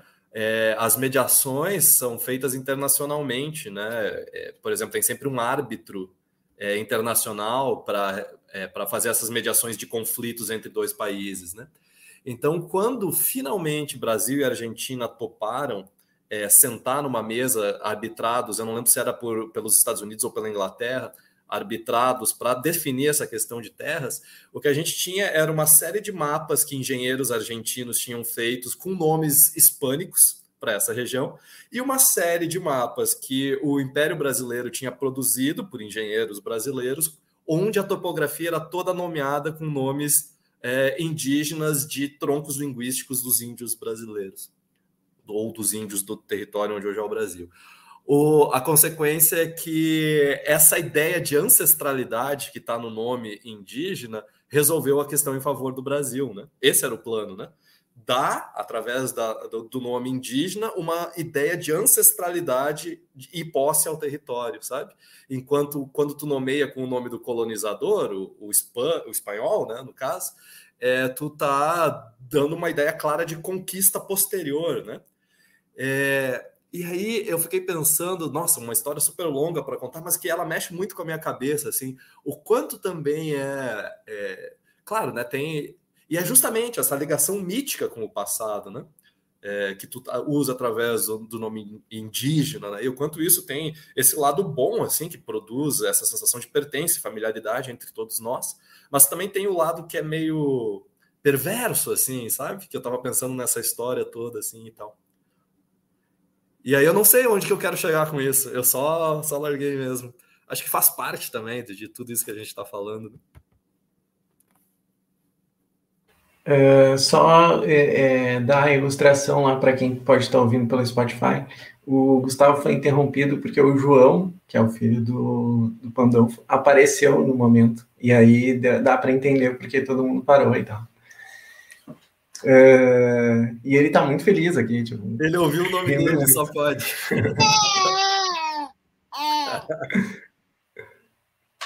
Fala, filho. Muito bom. Ele tá querendo falar que enquanto vocês falam, ele tá, ele tá, tá conversando. Trocando ideia, tá trocando ideia. E só antes de passar o áudio do JP, é, só queria uh, colocar assim que, que triste a gente não poder falar o nome do Bolsonaro aqui e não ser cortado, né? Porque isso só mostra o quanto que essa plataforma que a gente está usando uh, tem um viés político muito claro, né? É, se a gente não pode falar o nome do Bolsonaro aqui, criticando ele e sem ser cortado, é um absurdo, né? É, essa questão de Manaus é muito grave. Uh, teve até uma criação durante o Ministério. O, o, a, a Raia agora apresentou um Fora Bolsonaro. É, se criou até um aplicativo né, para indução das pessoas usarem o kit COVID, um kit que tinha entre tantas tantos atrasos medicamentosos a cloroquina. Uh, enfim, é, teve todo um atraso também com relação a, ao recebimento do oxigênio, que fez com que muitas pessoas morressem, e, e a Venezuela né, deu uma ajuda humanitária bastante importante, salvando muitas vidas, é, mesmo com tantas críticas, uh, traz, trazendo para o Brasil inúmeros cilindros né, de oxigênio foram fundamentais para que várias pessoas não morressem enquanto o Ministério da Saúde cruzava os braços.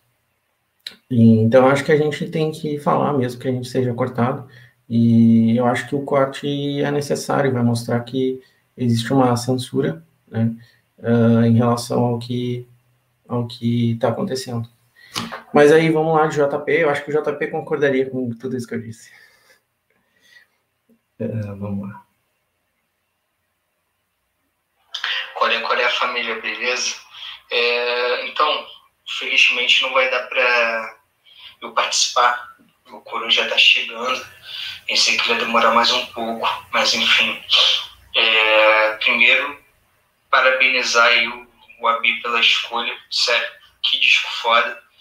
Eu já conhecia, mas é sempre bom recordar, escutar de novo, até se emocionar, porque é um dos preferidos da minha avó.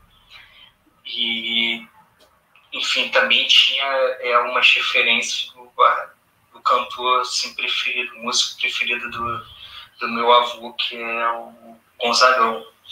Então, assim, um puta disco foda, mas infelizmente não vou estar aí junto para participar. É, mas eu queria deixar uns pontos aí, quem quiser escutar o áudio, quem quiser usar alguma referência. É, na, no programa também sinta-se à vontade. É, vai ficar um pouco longuinho esse áudio, já vou adiantando. Mas, assim, porra, que álbum sinistro, né? Porque o que eu mais gostei dele foi que a Betânia, ela meio que abdica dessa centralidade que é muito presente na obra dela, que é a Bahia. Aí, querido. Ficou muito bem a Bahia. E nesse álbum ela já representa, ou tenta representar, não só o Brasil, como diversos Brasis, com todos os cantores que participaram da, é, do álbum, quanto é, outros que, enfim, não participaram, mas tiveram sua obra presente. Né? É, na faixa 5, Santo Antônio é, tem o, no início o poema como é, é, o poeta como amendoim do Mário de Andrade. É, no Descobrimento também tem é, a música Salve, Salve as Folhas, Descobrimento, tem também um do Mário de Andrade. É, pô, e aí a Macemba, é, enfim, é, é uma parte assim que não tem nem muito que, que falar para além de porque é uma música singular, é uma música sinistra. É, me mexe muito comigo. Pô, minha avó chora muito nessa música. Eu entendo porque é, vem muito da, da trajetória dela, ela como uma mulher mineira, negra, os pais dela, enfim, foram escravizados. E isso é bizarro, a gente está falando do Brasil da, da, década de 20, mas não é tão bizarro se a gente for analisar mais profundamente. Né? Enfim.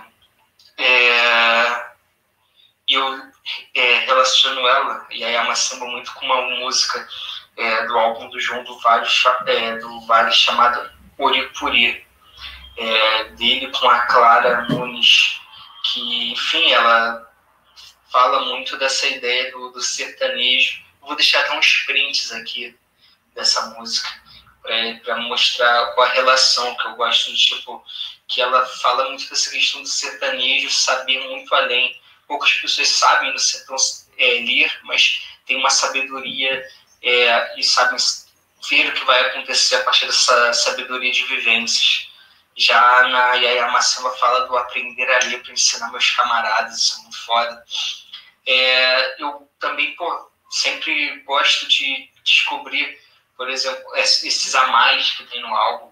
Tipo, o Gonzagão tá presente em Boiadeiro. Boia, é, nessa música também tem enxertos no início do, do Grande Sertão Veredas do Guimarães Rosa é, na São João Xangô Menino, tem também uma partezinha que é de uma música do Gonzagão, que é São João do Carneirinho.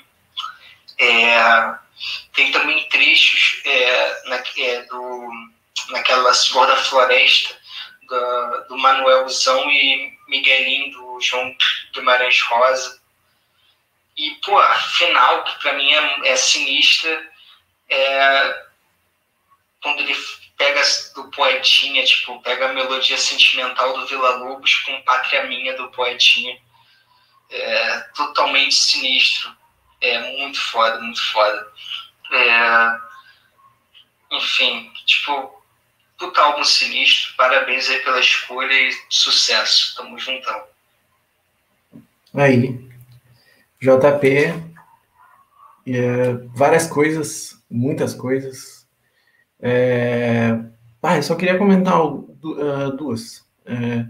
Uma é isso que ele coloca da descentralização, né? Uh, a, a Maria Bethânia deixando de falar tanto da Bahia e falando de outras regiões, isso e de outros estados, né? Isso muito interessante, assim, uh, o quanto que o disco tem esse movimento e ela também faz esse movimento, né? de se abrir para outros lugares e tal, entender outras outras uh, outras culturas, abordar outros outros elementos assim, né, desse disso que a gente vem discutindo aqui, que é o que é ser o Brasil, né? É, uma outra coisa que ele comenta ali é a Pátria Minha, do Vinícius de Moraes. Uh, tem no YouTube, eu vou deixar o linkzinho aqui no chat depois até, se quando eu puder colocar lá, como indicação. É, cara, tem um videozinho do Vinícius lendo esse poema dele. Esse poema tem toda uma, uma história, ele foi um, ele era um, virou um livro, ah, um livro sozinho e tal, só com esse poema, que foi editado e publicado pelo João Cabral de Melo Neto. E, e aí a dicção do, do Vinícius lendo isso é muito arrastada, é muito, assim, não é, não é eufórico de nenhuma forma. Tem vários question, questionamentos sobre essa pátria, né? Sobre o que é ser uh, brasileiro e tal. É, só vou ler um trechinho aqui e tem várias contradições e tal no, no, no poema, né? Porque te amo tanto, pátria minha, Eu que não tenho pátria. Eu, semente que nasci do vento. E aí o vento que a gente já viu lá, né? Eu que não vou e não venho. Eu que permaneço em contato com a dor do tempo. Eu, elemento de ligação entre a ação e o pensamento. E fio invisível no espaço de todo a Deus. Eu, o sem Deus. Tenho-te, no entanto, em mim como um gemido de flor. Tenho-te como um amor morrido a quem se jurou. Tenho-te como uma fé sem dogma.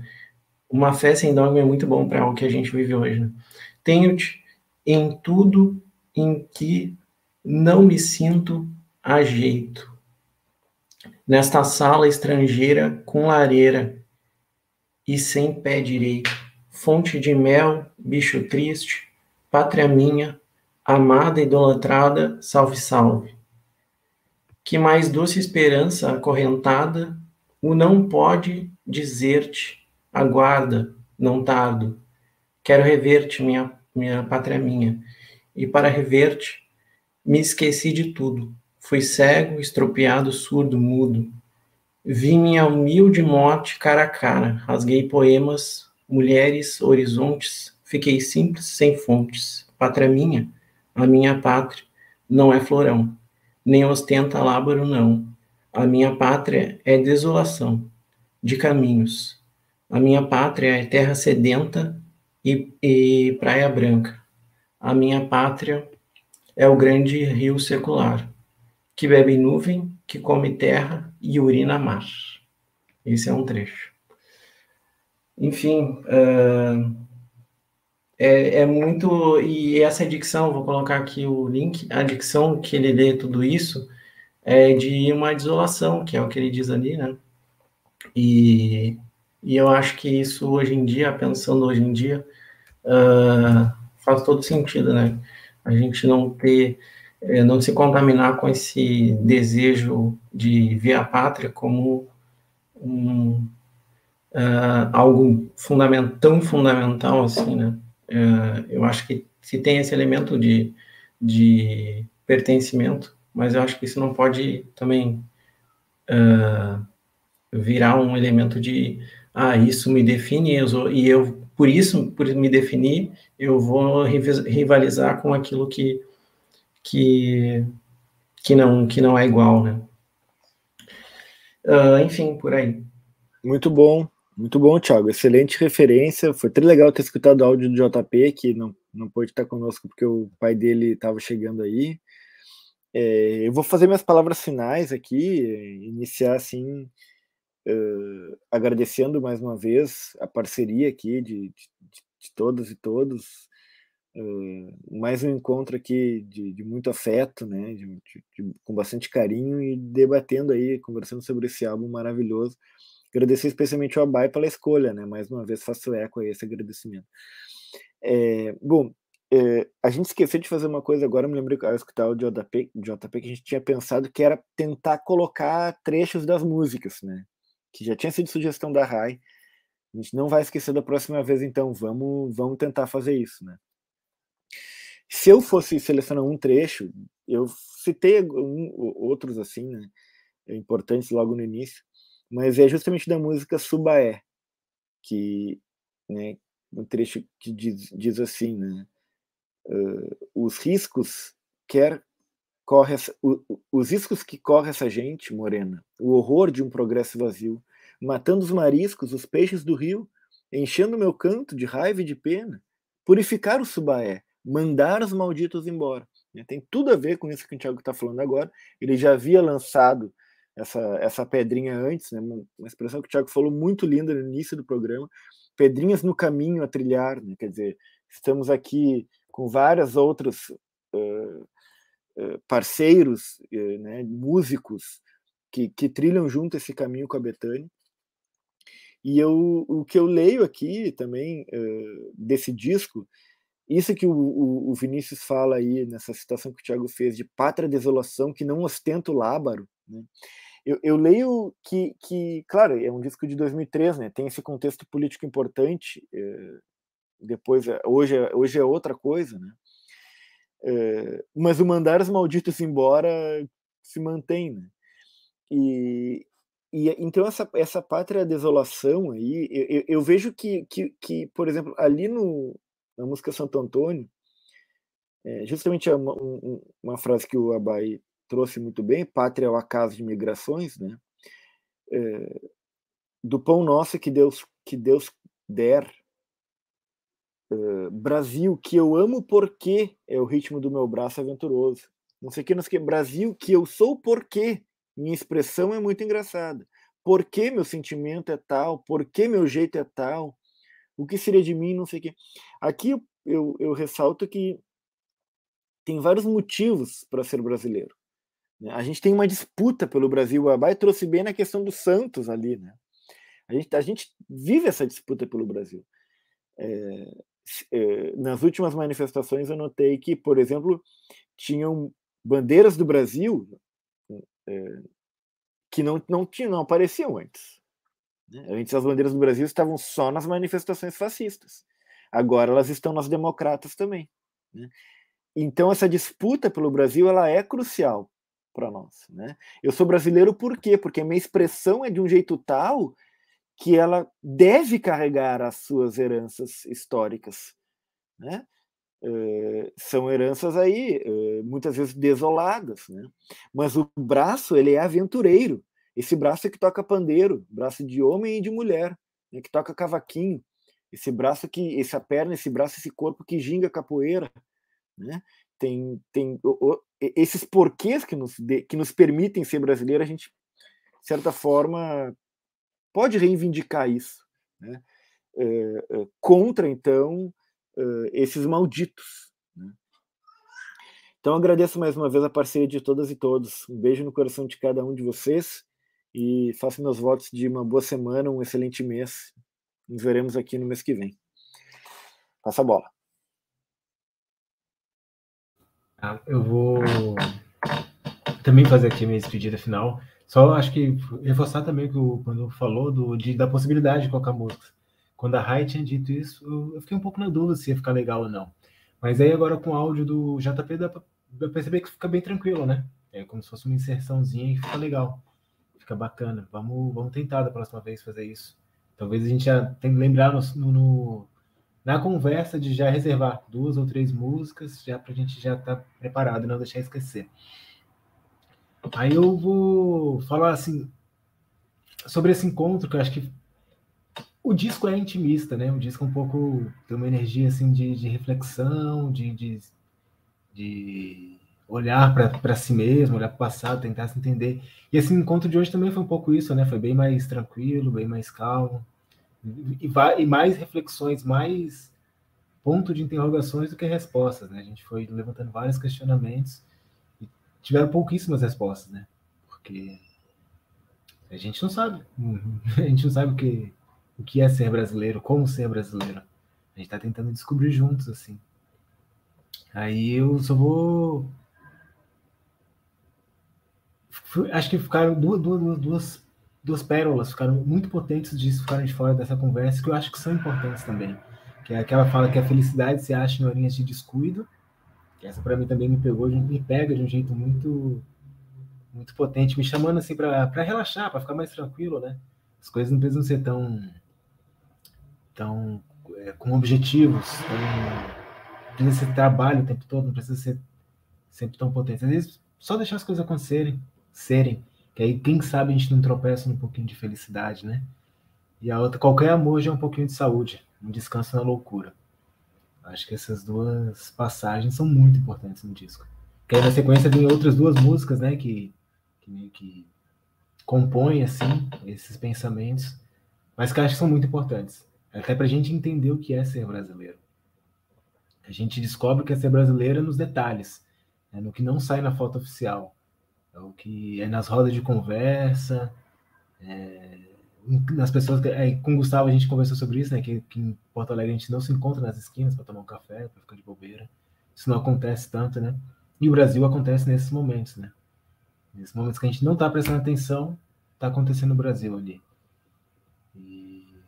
Então é isso. Gostei bastante do encontro de hoje, foi mais tranquilo, mais reflexivo e eu vou tentar permanecer nessa energia aí da tranquilidade.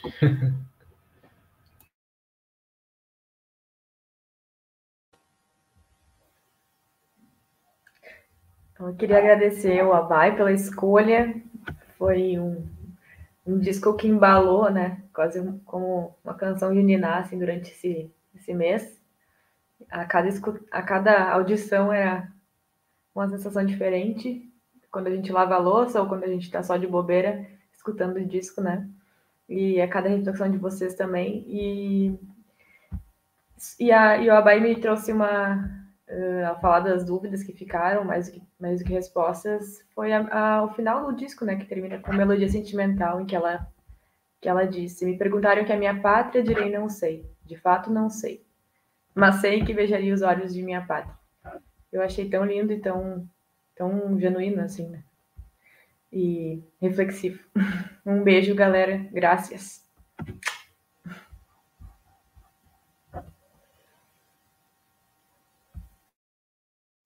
Obrigada, pai, é, pela escolha do disco. Também obrigada por essa fala final. Eu gostei muito de uma coisa que você falou, que foi é, esse momento em que a gente se encontra para tomar café nas esquinas e etc., que é o momento em que o Brasil acontece, né? Porque acho que costurou, de certa forma, algum, algumas dúvidas internas que eu tenho assim, há muito tempo. É, é, eu conheci esse disco no começo da faculdade, né? Porque, enfim, sou formada em letras, então. É...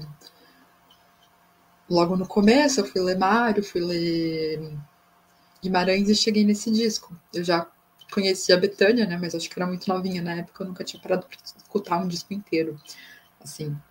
E aí continuei escutando, né? E e...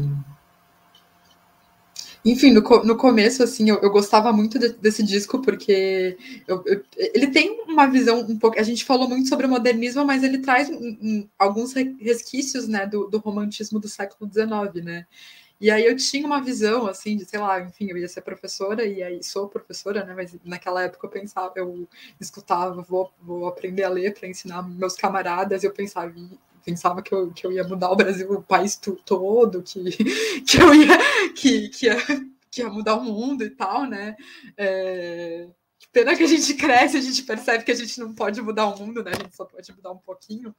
Mas enfim, né? E aí o, o, o tempo foi passando. É, é, no, no final da faculdade eu, eu ganhei uma bolsa de estudos para fazer intercâmbio, né? Eu fui para Cabo Verde e aí, antes de ir, eu escutava esse disco, né? Eu pegava assim muita melodia sentimental e eu ficava pensando, nossa, será que eu vou é, sentir falta do Brasil a esse ponto, né? Eu, eu não tinha me atentado ainda na, naquela época que pátria é a casa de imigração. E, e hoje eu sei, né? Porque aí eu saí e aí eu comecei a me sentir é, como se eu fosse, enfim, uma coisa meio Clarice Lispector, assim, como se eu fosse estrangeira em todos os lugares, mas assim, era real, porque é, as pessoas sabiam que eu não era do país, eu não tinha a cara das pessoas do país, mas eu também não tinha a cara das pessoas do Brasil, sempre chutavam várias nacionalidades diferentes, eu sempre parecia amiga de alguém de, de algum país aleatório, assim, todos os países me deram, assim, imagináveis, assim, enfim. E eu comecei, eu tinha esse sentimento, assim, de que, como se eu fosse uma exilada, assim. E eu voltei para o Brasil me sentindo exilada. E aí, é, é como se eu fosse estrangeira aqui também, e nos outros lugares. Era um pouco angustiante, porque eu voltei justamente para São Paulo. E o que, que é São Paulo? Até hoje eu tenho um pouco de dificuldade para definir, assim, porque São Paulo é um lugar muito heterogêneo e isso colabora para as pessoas não se sentirem em casa. É, a gente pode se sentir entretido, a gente pode ter fácil acesso às coisas, mas a gente não vai se sentir em casa. É, todo mundo em São Paulo tem, tem alguém, a, a família veio de outro lugar. Então, que, que é São Paulo.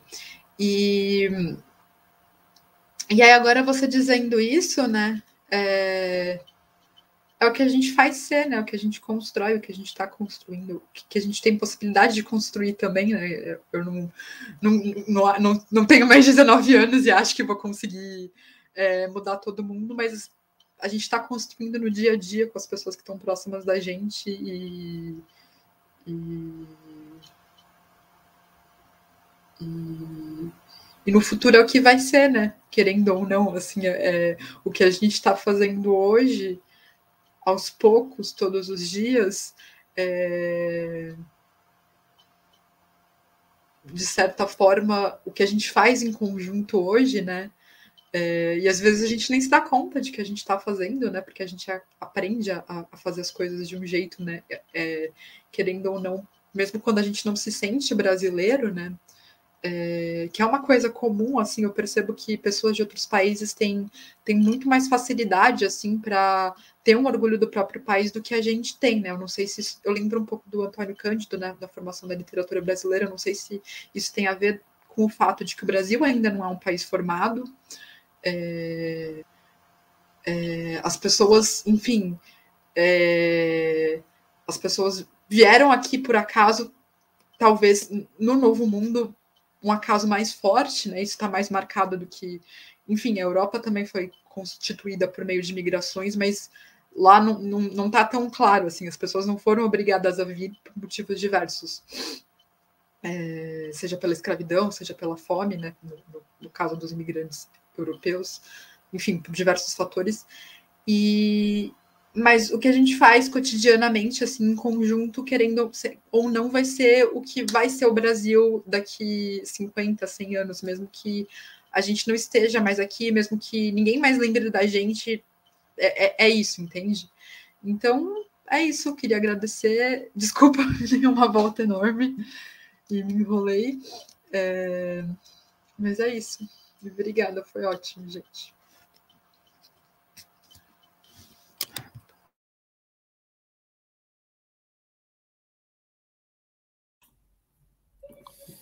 Tiago e Gus, tirem para o ímpar aí. Não, eu posso ir, já estou com o microfone aqui. É, deixa o Thiago é quem começa e encerra, então ele fica sendo mestre de cerimônias. É, bacana, gente, bacana. É, foi bem legal, eu gostei bastante desse disco. Achei ele a carinha do Abayomi, assim como o, o Gil, assim, também, né? Acho que a gente é, é, se a gente parar mesmo, assim, não só esse disco é a carinha da Abayomi, mas a gente sempre consegue ver a carinha da, da pessoa que escolheu o disco, assim, acho que isso é bem marcante, né?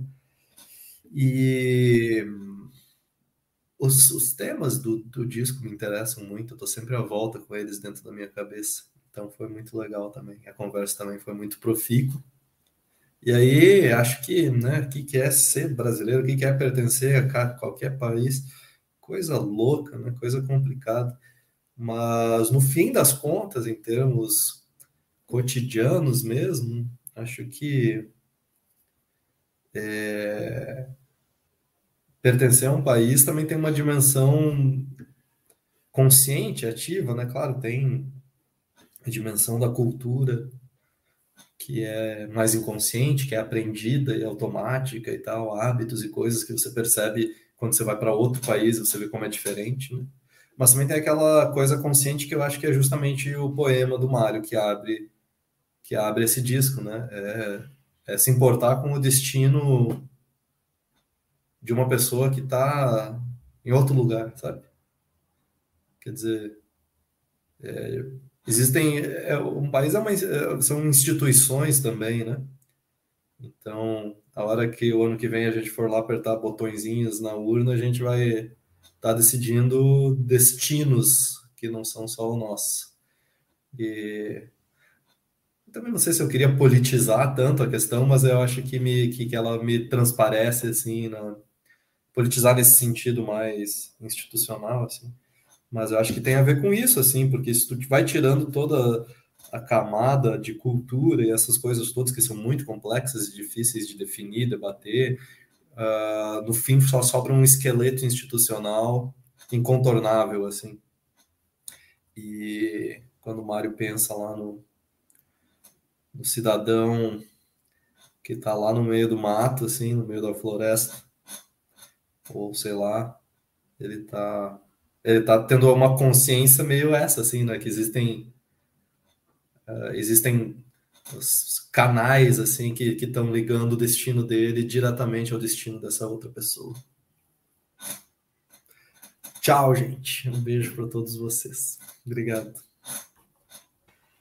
É, faço eco dos agradecimentos ao Bayomi e, e vou fazer eco também ao, aos comentários do Gustavo e do Bayomi mesmo. É, essa frase do Gustavo é muito boa, né? Se importar com o destino de outro alguém é fundamental e eu acho que sim, a gente está nesse momento. A gente precisa pensar nos outros, nos outros que habitam esse país. E, e, e é louco, né? Porque esse poema do, do Mário é um poema uh, de um momento em que a gente não tinha o contato da imagem né, dessas pessoas. Se imaginava, né? Ah, o fulano tá lá trabalhando no meio do mato e tal. E esse fulano também é igual a mim. Hoje em dia a gente é afetado e tocado pelas imagens ou não tocado pelas imagens dessas pessoas, né, desses trabalhadores. A gente vê aí essa semana pessoa catando uh, comida do lixo, né, é, várias coisas acontecendo que deveriam nos tocar e pensar pensar isso, né, que o Gustavo falou, se importar com o destino de outro alguém. E na real não não parece que isso está acontecendo para uma uma, uma parcela considerável da população brasileira. Né? Claro, tem a elite que não vai se importar nunca com ninguém, mas tem uma classe média também, né, que não se importa com, com ninguém, então. E, enfim, ano que vem a gente precisa se importar, né, e pensar o que que, que, que a gente vai fazer, então. E com relação a Bayomi, uh, a frase dele é muito boa porque ecoa, de alguma forma, a, a canção do, do, do do Cruel, né? Do, do Sérgio Sampaio, quando ele fala do Brasil. Sem alma nem é Brasil, que não se toma café numa esquina, num papo com quem nunca viu. É muito bom, porque é justamente, né? O Brasil, o Brasil é isso. O Brasil é esse contato. Se cria no contato do café na esquina.